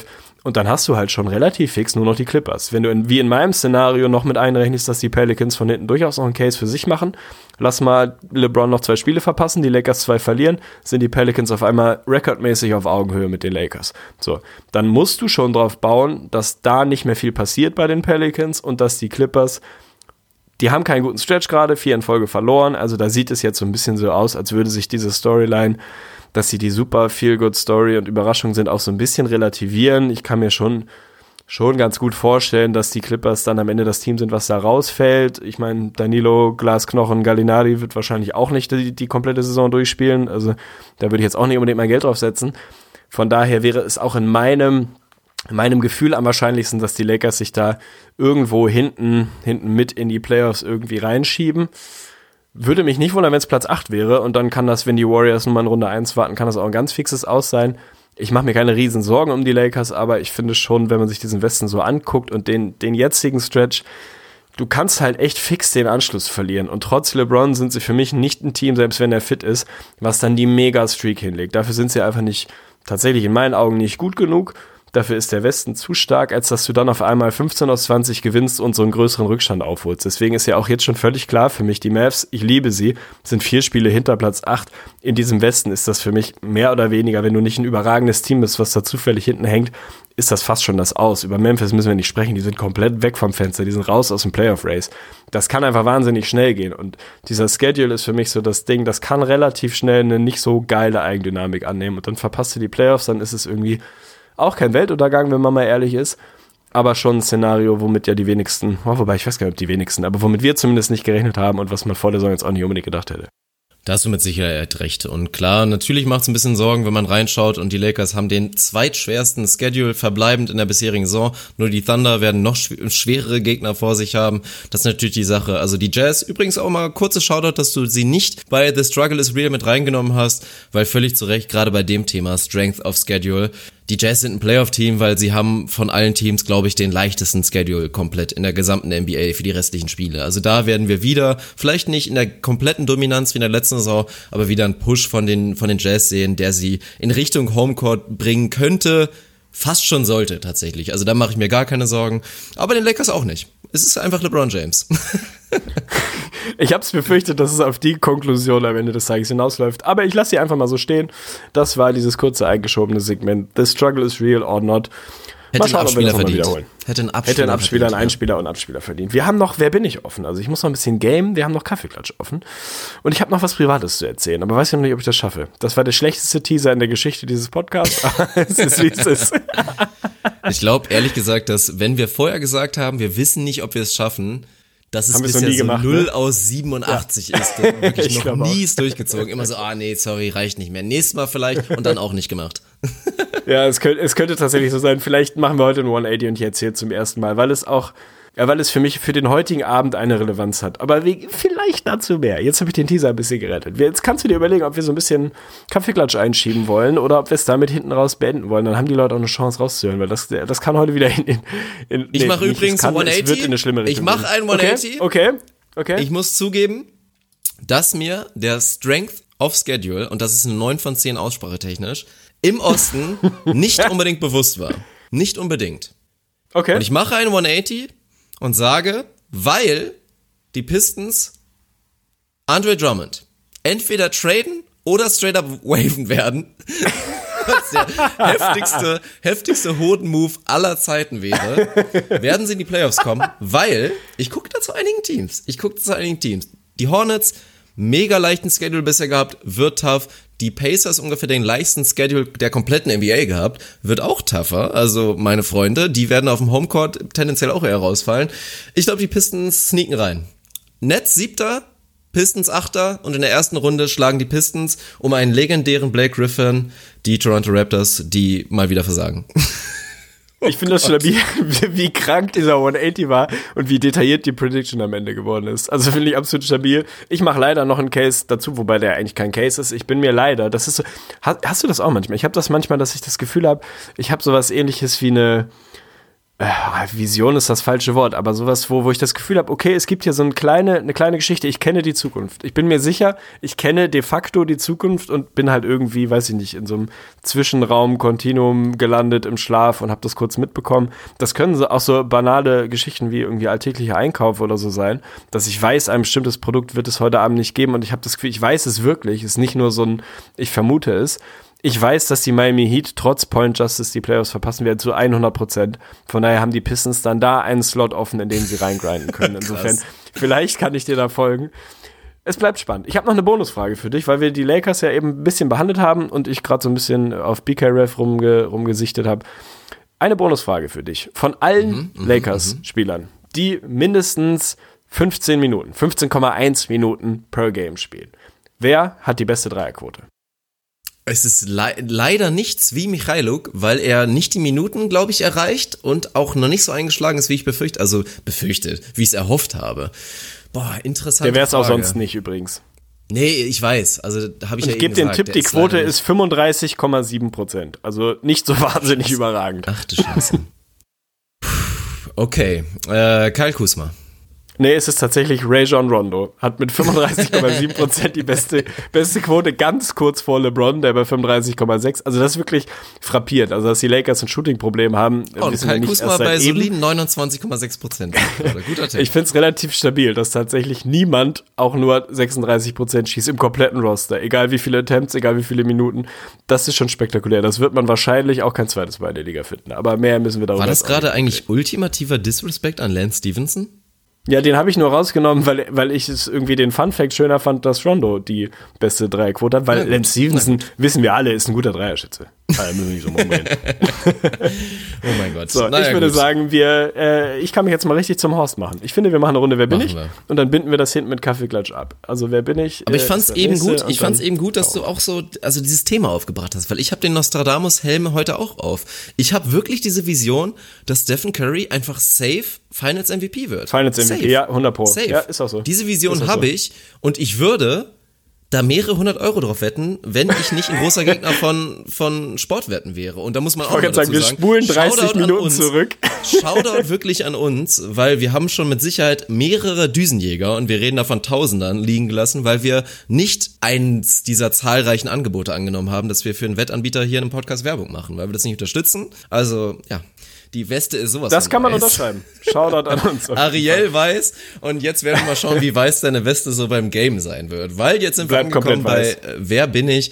Und ich sag dir, ich habe wirklich den Zettelkrach des Jahrtausends. Es ist wirklich oh Mann, heftig. Das kann doch nicht statt, jedes Mal passieren. Statt eines D I N A vier Zettels, was ich sonst normalerweise immer bekritzel, habe ich hier wirklich, ich weiß gar nicht, was das ist. Das ist einfach ein Quadrat, diese Mini-Zettel, weißt du? Diese, ja, ja, ja. die du so hinkleben kannst, nur dass die halt nicht die Klebfunktion haben. Liegen jetzt vor ja, mir. Post-its. Sind, ohne, ohne Klebefunktion quasi. Genau, Post-it ohne, ohne It wahrscheinlich, nur Post. Post. Und, und dann müssen wir mal schauen, ob ich das alles zusammenbekomme. Aber ich muss leider auch dazu sagen, du hast es richtig gesagt, morgen droppt das nächste und ich hoffe spektakuläre Video. Eine der beliebtesten Rubriken auf meinem YouTube-Kanal, The Good, The Bad, The Ugly, mit Luka Doncic, wie du es eben schon richtig gesagt hast. Also mal mal so, ja, Deep Dive ist immer schwierig, wenn du nur zehn Minuten Zeit hast, und da gibt's leider auch Gründe für, warum ich nur zehn Minuten Zeit habe auf YouTube. Ist so bescheuert, dass ich nicht drüber reden will, aber ist tatsächlich so. Aber ich gehe da schon auch in die Tiefen und vor allen Dingen rede auch mal über die Sachen, die nicht so top sind vielleicht bei Luka, weil wir natürlich völlig zu Recht den Hype einfach so Vollgas, Vollspann mitnehmen. Aber es gibt natürlich auch bei ihm, wie bei jedem Spieler, was Schlechtes zu sagen, und von daher, seid gespannt. Am Freitag, den achtzehnten ersten wird dieses Video, ich denke mal so gegen drei Uhr droppen. Also jeder, der es ja jetzt hört und irgendwie darauf wartet, schaut's euch an. Jeder, der irgendwie am Sonntag hört, schaut's euch auch an. Das Buddy Hield Video war auch geil, und jetzt mache ich mal den Einspieler und dann darfst du erklären, wie Wer bin ich funktioniert. Rätsel, Spannung, Spiel und Spaß, Emotion. Wer bin ich? Haben wir lange nicht dabei gehabt, wer bin ich? Ich hab's, glaube ich, ich glaube, ich moderiere diese Rubrik original auch jedes Mal gleich an. Ich bin gelangweilt von mir selber. Es ist unsere erste Gaming-Rubrik, die wir erfunden haben. Wer bin ich? Dirk hat mir Spieler vorbereitet. Entweder drei oder fünf. Ich weiß nicht, wie viel du geschafft hast. Normalerweise sind es fünf, aber es könnten eventuell nur drei geworden sein. Und wird mir in so einer Christian Wulffschen Shoutout-Salami-Taktik-Manier häppchenweise, Schritt für Schritt, okay, Fakten und Informationen zu diesem Spieler rübergeben. Und meine Aufgabe ist, relativ simpel rauszufinden, welcher Spieler das ist. Ich bin sehr gespannt, in welche Richtung du gegangen bist, was die Infos und Fakten angehen. Also man kann da wirklich äh, Tage damit verbringen, sich durchs Internet zu wühlen und irgendwelche Funfacts zu irgendwelchen N B A-Spielern rauszu- rauszuholen. Ich gebe jetzt schon zu Protokoll, ich bin richtig schlecht in diesem Spiel, immer schon historisch gewesen. Oh, irgendjemand müsste mal so eine All-Time-Quiz-Rubriken, also nach den einzelnen Rubriken sortiert, Performance von uns quasi, wer wie gut, so, so statmäßig, Advanced Stats über Advanced wie Stats performen wir eigentlich in den jo. Rubriken. Yo. Weil meine Theorie ist original mein Net-Rating minus siebzehn Komma vier in, was, in Wer bin ich? Also ich bin da so ein Ausfall. Gefühlt bist du aber Klatsch. Insofern. Also ich glaube, dein, dein wirklich Klatsch-Net-Rating ja, in the Klatsch so bin bei Maschine. Ist plus so. vier Komma fünf wirklich, weil immer wenn es zwei zwei steht, dann, ja, dann holst du das Boot irgendwie nochmal nach Hause. Ja, ist wie es ist. Ich bin gespannt, ob ich dem, dem heute tatsächlich Nachdruck verleihen kann. Wer bin ich? Äh, wir fangen an, du schiebst mir den ersten Spieler die ersten Fakten rüber und äh, ja, ich bin ein bisschen, ein bisschen aufgeregt. Ja, der Druck ist da, also haben wir raus. Bin mir absolut unsicher übrigens. Ich habe gerade so einen riesen Take gemacht und ich glaube, ich habe gar nicht das erwähnt, worum es überhaupt ging, dass ich nur drei Spieler habe. Ah, hast du. Ja, das Problem war, ich hatte Tonproblem. Ich habe dich nicht gehört. Ich habe kein Wort von dir gehört. Ich weiß nicht, nee, was du gesagt hast. Nee, ich habe diesen riesen Take gemacht ja. Und eigentlich ging es dann nur darum, YouTube zu pluggen, aber ich habe gar nicht das erwähnt, worum es eigentlich ging. Dass ich relativ wenig Zeit habe und deswegen es nur geschafft habe, in akribischer Vorarbeit natürlich drei Spieler rauszusuchen. Also, es ist hart. Sei dir verziehen. Sollte Arne den ersten Spieler nicht erraten können und solltet ihr den ersten Spieler nicht erraten können, ist es dann eigentlich wirklich schon eine Do-or-Die-Situation. Dann müsst ihr einfach zwei aus drei gehen. Das ist verdammt hart, das kennt jeder von uns und wir fangen einfach mal direkt an. Der erste Spieler, ich habe die Identität eines N B A-Spielers angenommen und werde dir jetzt ein paar Fakten präsentieren. Und warum auch immer sind es sechs Fakten beim ersten Spieler. Ich kann es dir nicht erklären, aber ist nur ein Bonus für dich. Vielleicht errätst du es ja sogar fair, schon vorher. Sehr fair. Fakt Nummer eins. Ich bin fünfundzwanzig Jahre alt. Okay. Ich möchte noch Wobei nicht das lösen, natürlich Basketball-Reference-Alter ist, ne? Die machen immer Saisonalter. Ich werde das mal ganz ja, kurz live checken. Ja, das finde ich okay. Das Nein, das ist okay, damit ja, kann ich leben. Als ob ich gucken. jetzt das Detailwissen hätte, dass Ey, ich wir wüsste, haben so ein paar ob Nazis jemand fünfundzwanzig dabei. Oder sechsundzwanzig ist. Also mal ernsthaft. Ja, er ist nach wie vor fünfundzwanzig, ich bin nach wie vor fünfundzwanzig, das haben wir jetzt auch okay. geklärt. Zweiter Tipp. In meiner jungen Karriere habe ich es bereits geschafft, acht Dreier in einem Spiel zu treffen. Okay. Da du ein Draft-Experte bist, wird dir diese Info nicht sonderlich helfen, Hau aber ab, ich wurde nicht gedraftet. Das Original ist, wenn, du, wenn meine Aufgabe wäre, ein einziger Spieler in der N B A-History zu sagen, der nicht gedraftet wurde und in der N B A ist, ich könnte dir keinen sagen. Ich bin, ich hasse Och, das dieses ist ganze komm. Thema. Da musst du ja, mal ein bisschen nachbüffeln. So drei, vier musst muss, du immer auf Lager haben, muss weil ich ein bisschen immer Thema ist. Ja, Gut. ist ja okay. Fakt drei über mich. Höchstwahrscheinlich habe ich mal irgendeinen Rekord gebrochen. Denn mein erstes Team in meiner Rookie-Saison, die Brooklyn Nets, haben mich innerhalb von drei Monaten tatsächlich zweimal gewaved und viermal in die G-League geschickt. Oha, okay. Erstes Team waren die Nets, habe ich das richtig rausgehört? Das ist richtig. Okay. Vierter Tipp. Ende Januar zweitausendsiebzehn gab mir dann ein neues Team eine Chance, für die ich dann auch direkt starten durfte. Okay. Fünfter Tipp und nicht, oder? Nee, das war schon der fünfte Tipp. Und jetzt kommt der sechste und der letzte. Mit diesem Team einigte ich mich dann auch auf einen neuen Vertrag. Ein Zwei-Jahres-Vertrag im Sommer zweitausendachtzehn. Machte dann aber einen Rückzieher und ja, bin jetzt beim neuen Vertrag, äh, beim neuen Team unter Vertrag. Ah, okay, das Problem ist wie immer dasselbe. Also es ist original, es ist immer das gleiche Problem, dass ich alle Fakten wieder vergessen habe und jetzt wieder von vorne anfangen muss. Sehr schön. Also eine ganz kurze okay. Zusammenfassung für kurze alle, die Zusammenfassung, bitte. Ähnlich viel A D H S wie Arne Tegen haben. Ich bin fünfundzwanzig Jahre alt, habe schon mal acht Dreier in einem Spiel getroffen, also bin da schon potent unterwegs. Undrafted, nicht gedraftet worden. Brooklyn Nets erstes Team als Rookie, zweimal gewaved, viermal in die G-League geschickt, also ausführliche G-League-Vergangenheit. Ende zweitausendsiebzehn, nach wie vor in der Rookie-Saison, kam dann ein neues Team, hat mir eine Chance gegeben. Da durfte ich dann tatsächlich, was natürlich ein bisschen besonders ist, direkt starten. Hab auch eine solide Rolle gespielt, also ja, war schon, war schon ein bisschen spektakulär. Nochmal kurzer Tipp dazu. Und mit diesem Team habe ich mich dann eigentlich auch zweitausendachtzehn auf einen Zweijahresvertrag geeinigt. fünf Millionen pro Jahr waren es so um den Dreh. Auch nochmal ein Tipp dazu. Hab dann aber einen Rückzieher gemacht und spiele inzwischen für ein anderes Team. Ja, ja, ja, ja, da sind auf jeden Fall natürlich irgendwie ein paar ganz spannende Sachen dabei. Ähm, Gott, also acht Dreier per Game, nicht per Game, sondern in einem, in einem Spiel geschossen. Ähm, Grenz ist natürlich schon mal, schon mal halbwegs ein. Also Alter fünfundzwanzig, erstes Team Netz. Ich habe jemanden im Kopf, bei dem ich mir aber echt unsicher bin, ob das stimmen kann. Ich, ich könnte Beschreib wieder so mal den Spieler. Krank falsch. Okay, ich beschreibe den Spieler. Ähm, ich bin Whitey. Ich habe einen Bruder in der Liga. Ähm, der fast haargenauso heißt wie ich. Wenn du jetzt nicht, ja, könnte richtig sein, sagst, dann bin ich komplett auf dem falschen Dampfer. Also, also es ist definitiv falsch, Gedanke. Aber obgleich des zweiten Tipps bin ich gerade maximal lost. Okay, obgleich des zweiten Tipps bist du maximal lost. Oh, Idee! Nee. Oh, habe ich eine Idee? Also ich gebe dir den Sondertipp, Ich bin kein Whitey. Ich, ja, ich habe eine Idee. Oh, ich habe eine Idee. Ich habe eine Idee. Und zwar, oh Gott, könnte das stimmen, das Alter? Kommt das Alter hin? Um Gottes Willen. Ähm, wenn das stimmt, was ich gerade glaube, dann ist es jemand, der nicht aussieht, als wäre er fünfundzwanzig, sondern eher aussieht, als wäre er, na, jetzt will ich aber nicht so nahe treten, aber sagen wir mal, solide vierunddreißig plus. Also, also ich weiß nicht, ob wir vom selben Spieler reden, aber es könnte auf jeden Fall dass sein. Ich ein bisschen ich mein, ich, älter ich, aussehe, als ich es wirklich bin, ja, würde ich schon so unterschreiben. Ich hau's jetzt einfach mal raus. Also die Storyline undrafted stimmt. Vertragssituation, ob der Mann von den Nets gedraftet wurde, ganz ehrlich, ich habe keine Ahnung mehr, das ist mir auch einfach alles Er wurde gar nicht gedraftet, Alter, passt ja, ja, ja, doch einmal als Rookie, als Rookie dann bei den Nets gelandet ist.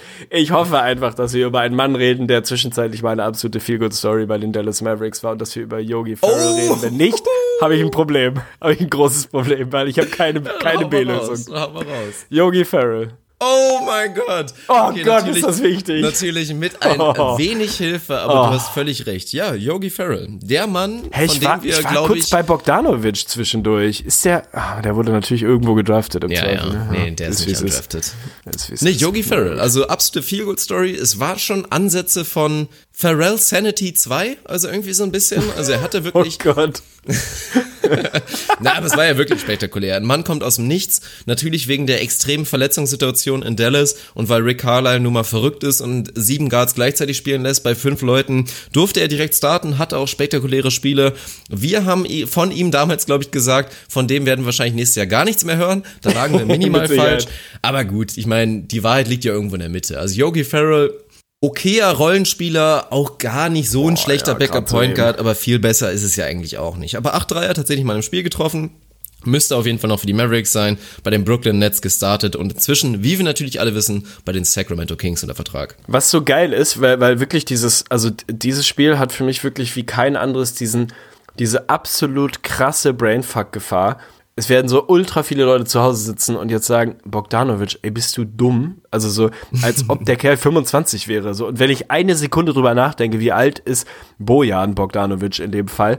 Ja, keine Ahnung, dreißig, Ende zwanzig, also halt definitiv keine fünfundzwanzig. Bogdan, gerade erst in der Liga, selbstverständlich gedraftet. Also es ist so, man weiß es halt eigentlich total und man weiß genau, dass es da ein, ein Kriterium dabei gibt, was zu null Prozent passt. Mein Gehirn schafft es aber nicht, die alle miteinander in einen Kontext zu setzen und dann keine dummen Sachen zu sagen. Das ist total faszinierend, finde ich großartig. Nee, ich kenn's selber. Also gerade wenn du dich an einem Fakt so, so extrem auffällst, ja, voll, und halt zu lange voll. drüber nachdenkst und da in eine falsche Richtung kommst, dann ist es schwer, wieder in die richtige Spur zu kommen. Aber man muss jetzt dazu sagen, es wird nicht leichter, Tegli, weil du hattest jetzt gefühlt siebeneinhalb Tipps und beim nächsten Mal sind es definitiv nur fünf. Also, okay, okay. Schnall dich an, Identität wieder angenommen von dem nächsten Spieler und ich verrate dir den ersten Fakt über mich.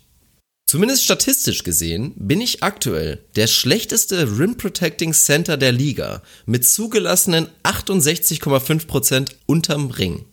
Wie viel Prozent? achtundsechzig Komma fünf. Stabil. Das ist eine Menge. Das okay. ist wirklich eine Menge. Das ist echt also um es mal in Relation zu setzen für vielleicht N B A-Neulinge, man fängt eigentlich an, darüber zu sagen, dass jemand sehr gut ist, unter fünfzig Prozent und so ein okayer Wert ist so Mitte, Ende fünfzig eigentlich. Und alles drüber ist schon ein bisschen Nasenbluten. Ja, ist ein bisschen Nasenbluten, okay. Zweiter Tipp. Ich spiele meine vierte Saison, jede der Saisons, für das gleiche Team. Also nur ein Team bisher in meiner Karriere. Okay. Mein Career High liegt bei neunundzwanzig Punkten und um dir einfach mal einen Random Fact dazu zu geben, seit ich bei meinem Team bin, haben es nur, in Anführungsstrichen, acht Leute geschafft, mehr Punkte zu erzielen als ich. Aus meinem Team natürlich. Nochmal, ich, mein Career High sind neunundzwanzig Punkte und es haben in der Zeit, in der ich da bin, erst acht Leute überhaupt jemals dreißig gescored. Ja, das ist das richtig. Verstanden? Okay. Also acht okay. Leute, seitdem ich bei... Oh, ich hätte... Ich jetzt fast rausgehauen, Alter. Ich war so kurz davor. Naja, also bei diesem Team, bei dem ich spiele, haben es geschafft, mehr als neunundzwanzig Punkte zu erzielen. Ein paar okay, natürlich stimmt. mehrmals und ein paar nur einmal. Klar. Okay. Vierter Tipp.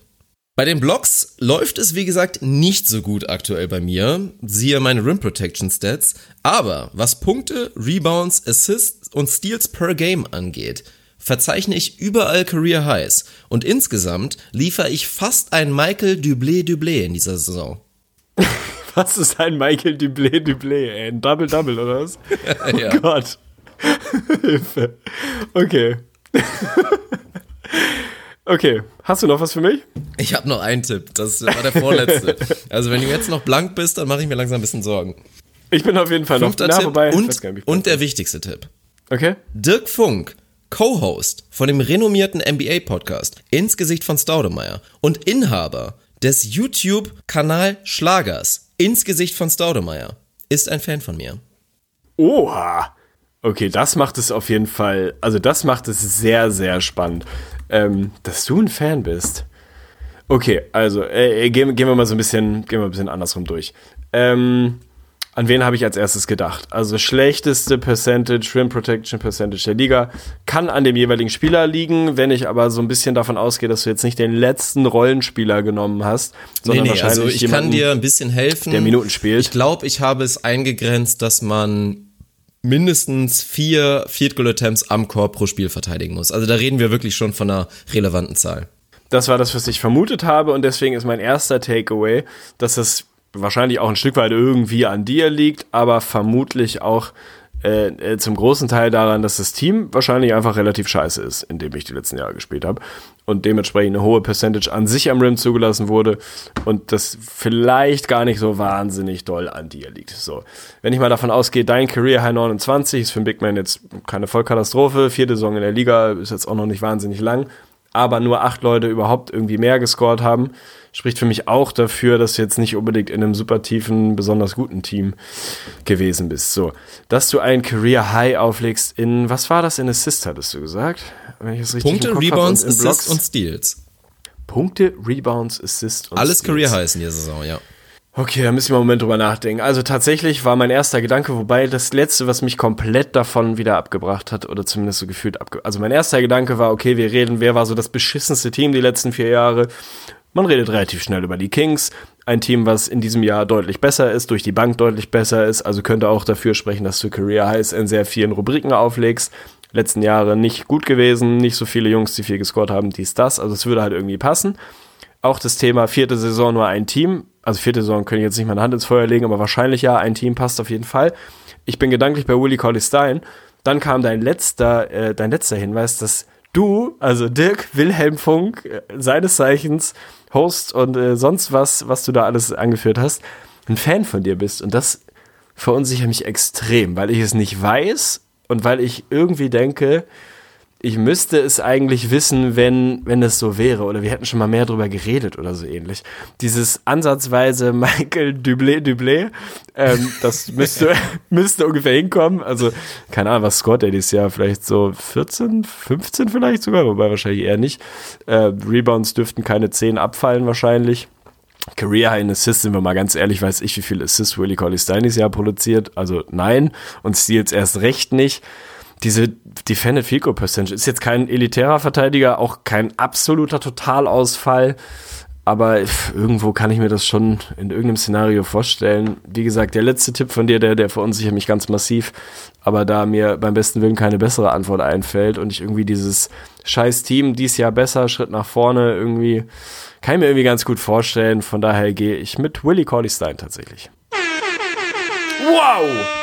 Das Stabil, ist krass. Also da packe ich Stabil. wirklich mal das Airhorn aus, weil ich dachte Unerwartet. schon, Unerwartet. dass der fünfte Tipp dich in die Richtung bringen könnte, aber dass du es vorher sogar schon hattest und auf dem Dampfer Willie Cauley-Stein warst, ist, ja, also finde ich beeindruckend. Sehr manchmal stark gemacht ja, von dir. Das ist ja Wir auch reden. das Schöne an der Rubrik, dass man manchmal halt so eine schnelle Assoziation nach zwei, drei Tipps ja, mit einem hat ja. und die dann einfach mal stimmt und dann ist eh Das egal. ist so. Naja, also um es offiziell aufzulösen, ja, ich bin Willie Cauley-Stein und tatsächlich, Verrückt. auch für mich ein bisschen unangenehmes Thema, habe ich aktuell die schlechteste Rim Protection Field Goal, Defended Field Goal Percentage der Liga, nur noch ein kleines bisschen schlechter als DeAndre Ayton, der natürlich auch ganz vorne dabei ist. Das ist ein kleines bisschen enttäuschend, aber ansonsten, wie erwartet teilweise, muss man eigentlich sagen, läuft es natürlich ganz gut bei mir. dreizehn Komma sechs Punkte, fast neun Rebounds, acht Komma neun, zwei Komma sieben Assists, auch auf jeden Fall nicht ganz wenig, eins Komma zwei Steals. Field Goal Percentages sind leider kein Career High, aber ansonsten solide Saison von Willie Cauley-Stein und bin ich ein bisschen überrascht, dass du tatsächlich gar nicht das so drin hattest, dass ich ein Fan von ihm bin. Nee, also null. Ich,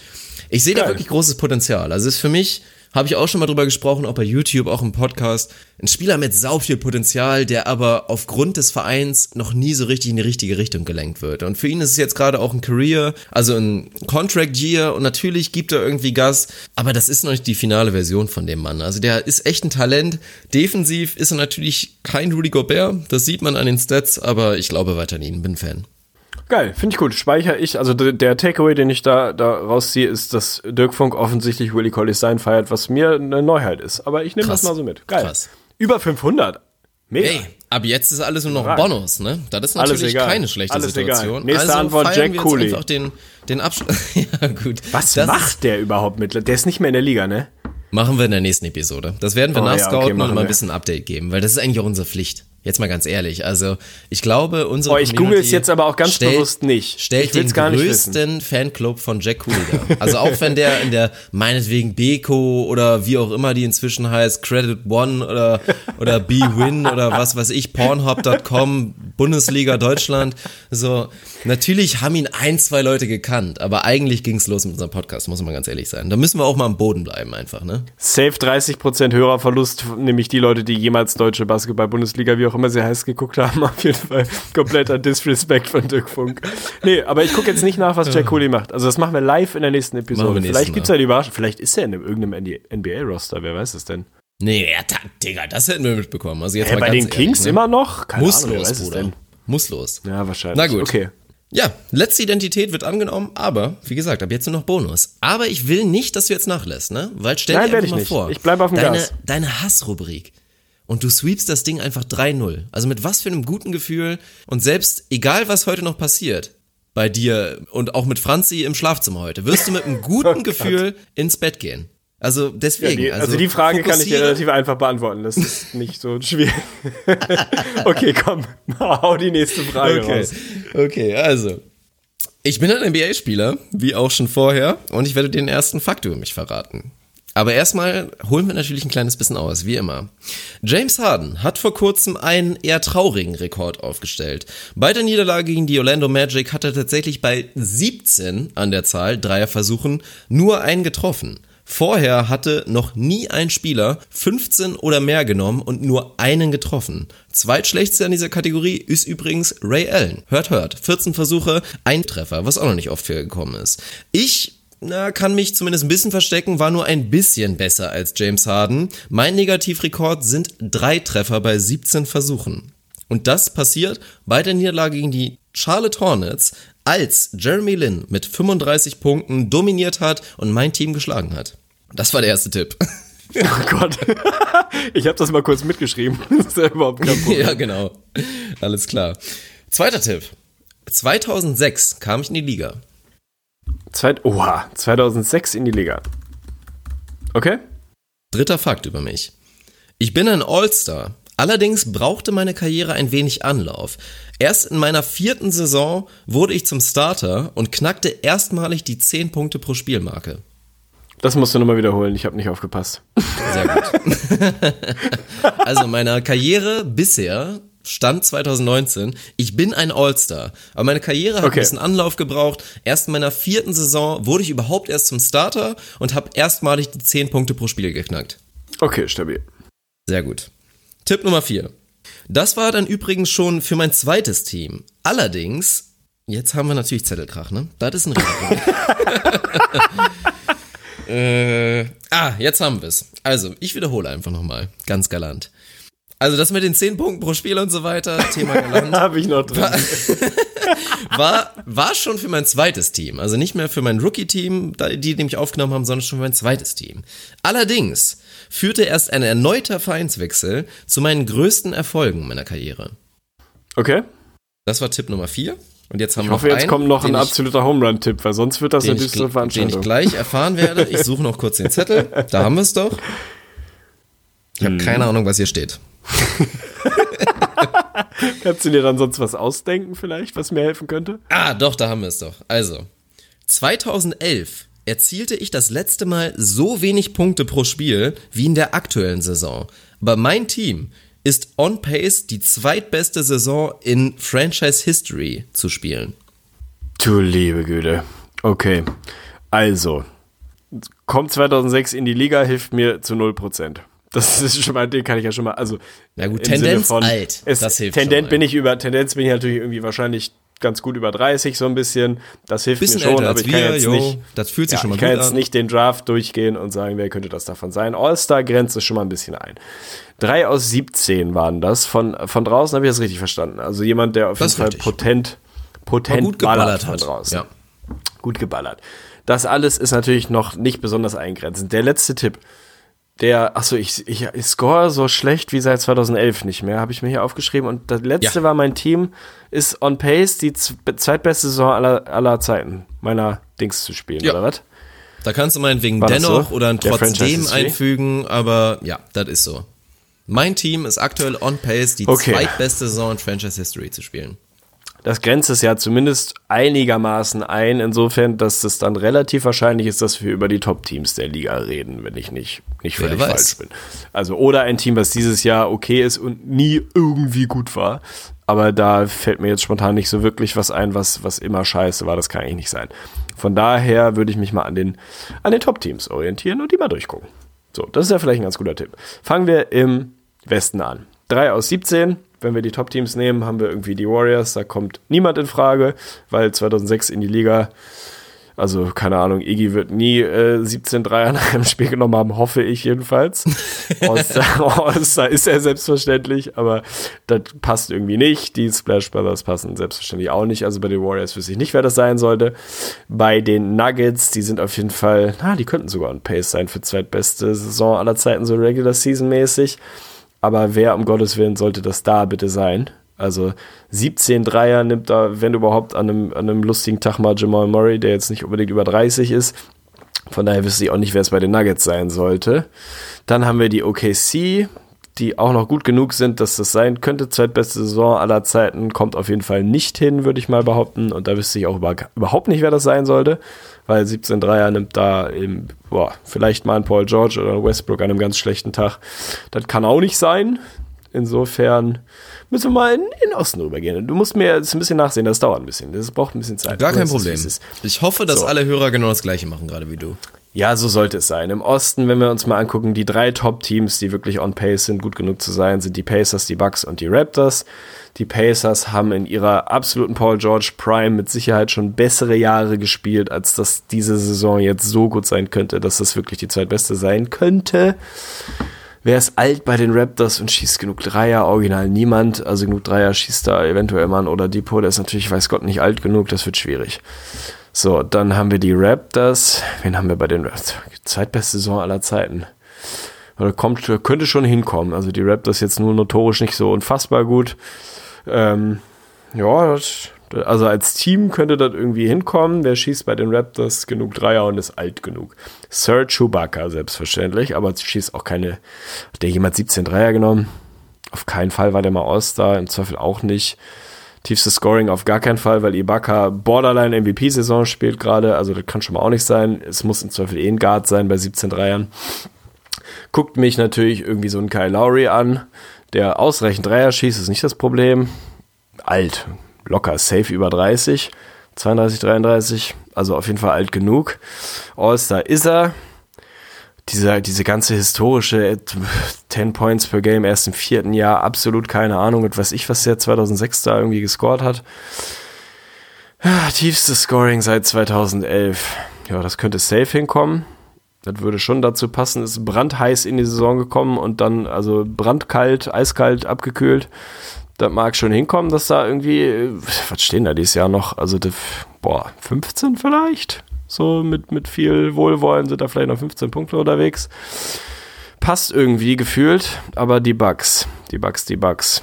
Die Bucks haben niemanden, der genug Dreier nimmt. Also die meisten Dreier bei den Bucks nimmt vermutlich Brook Lopez und das auch vollkommen zurecht. Aber äh, das ist, oh, drei aus siebzehn. Oha, Moment. Also Brook Lopez ist für mich auf einmal auch ein relativ heißer Kandidat.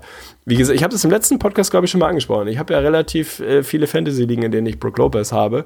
Der Junge lässt das Ding regnen vom Allerfeinsten. Aber wirklich vom, vom Allerfeinsten. Und auch gerne völlig unabhängig davon, wie der Dreier gerade fällt. Also da können dann, da kann er mal eine Nacht acht aus zwölf gehen und da kann er auch mal eine Nacht zwei aus sechzehn gehen. Aber dass da wirklich mal Oh Gott, scheiße. Ist, ist der alt genug? Wie alt ist Brook Lopez? dreißig auf jeden Fall. Aber nach Adam Riese würde das wahrscheinlich nicht unbedingt reichen. Und irgendwie wieder sträubt sich das mir, einen Center zu nehmen.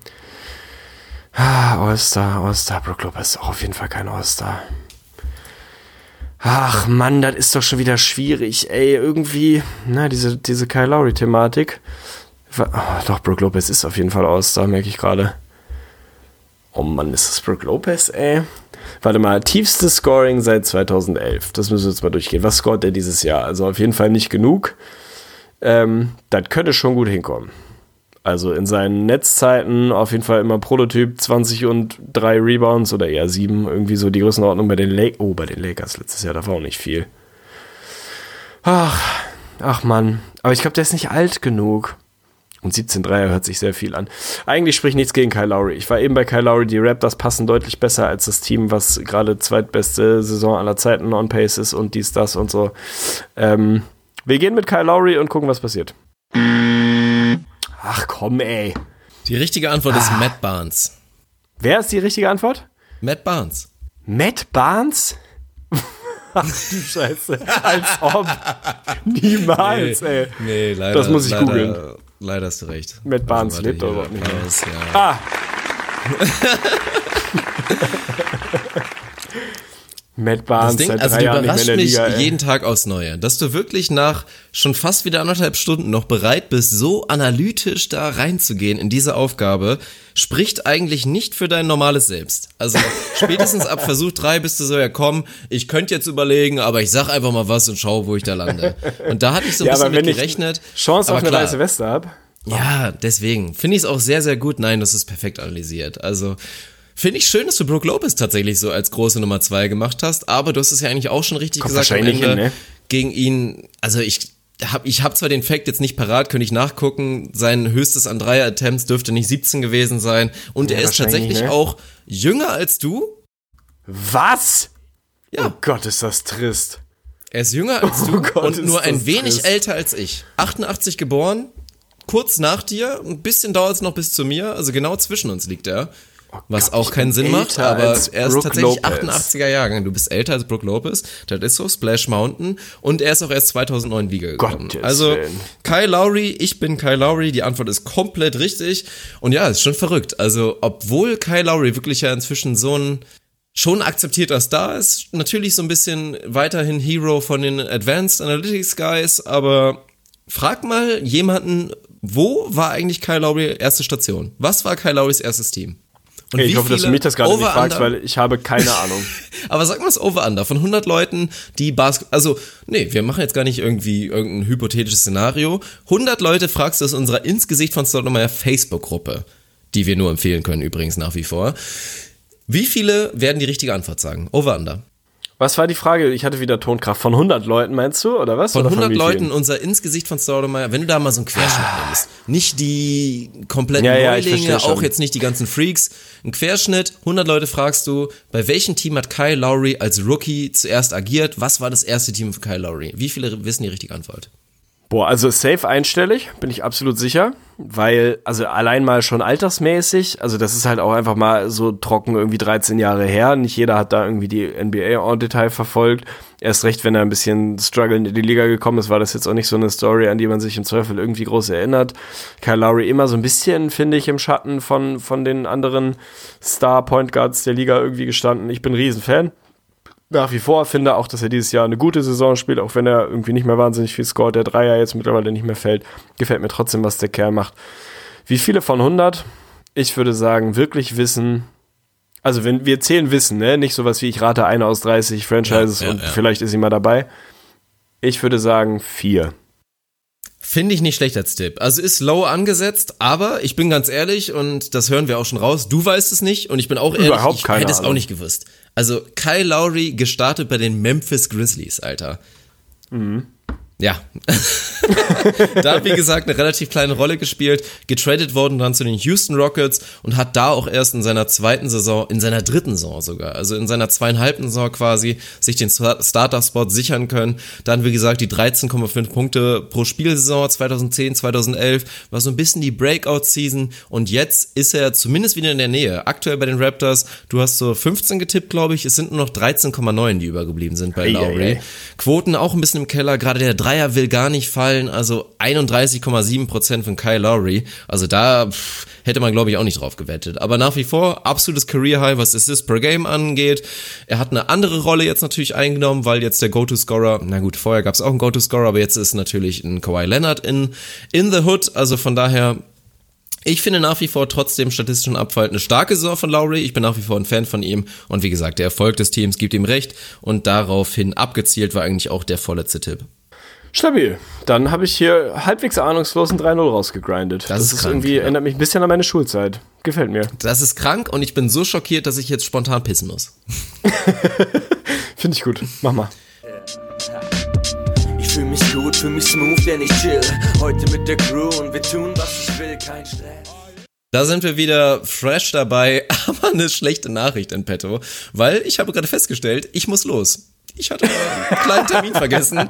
Von daher machen wir mal wieder den hundertachtzig und Kaffeeklatsch müssen wir uns für die nächste Episode aufsparen. Aber ich würde sagen, ich sehe hier gerade, wenn wir mal die kurze Pause mit ausrechnen, haben wir solide über eine eineinhalb Stunden performt. Das ist, glaube ich, ein Maß, da können wir mit zufrieden sein.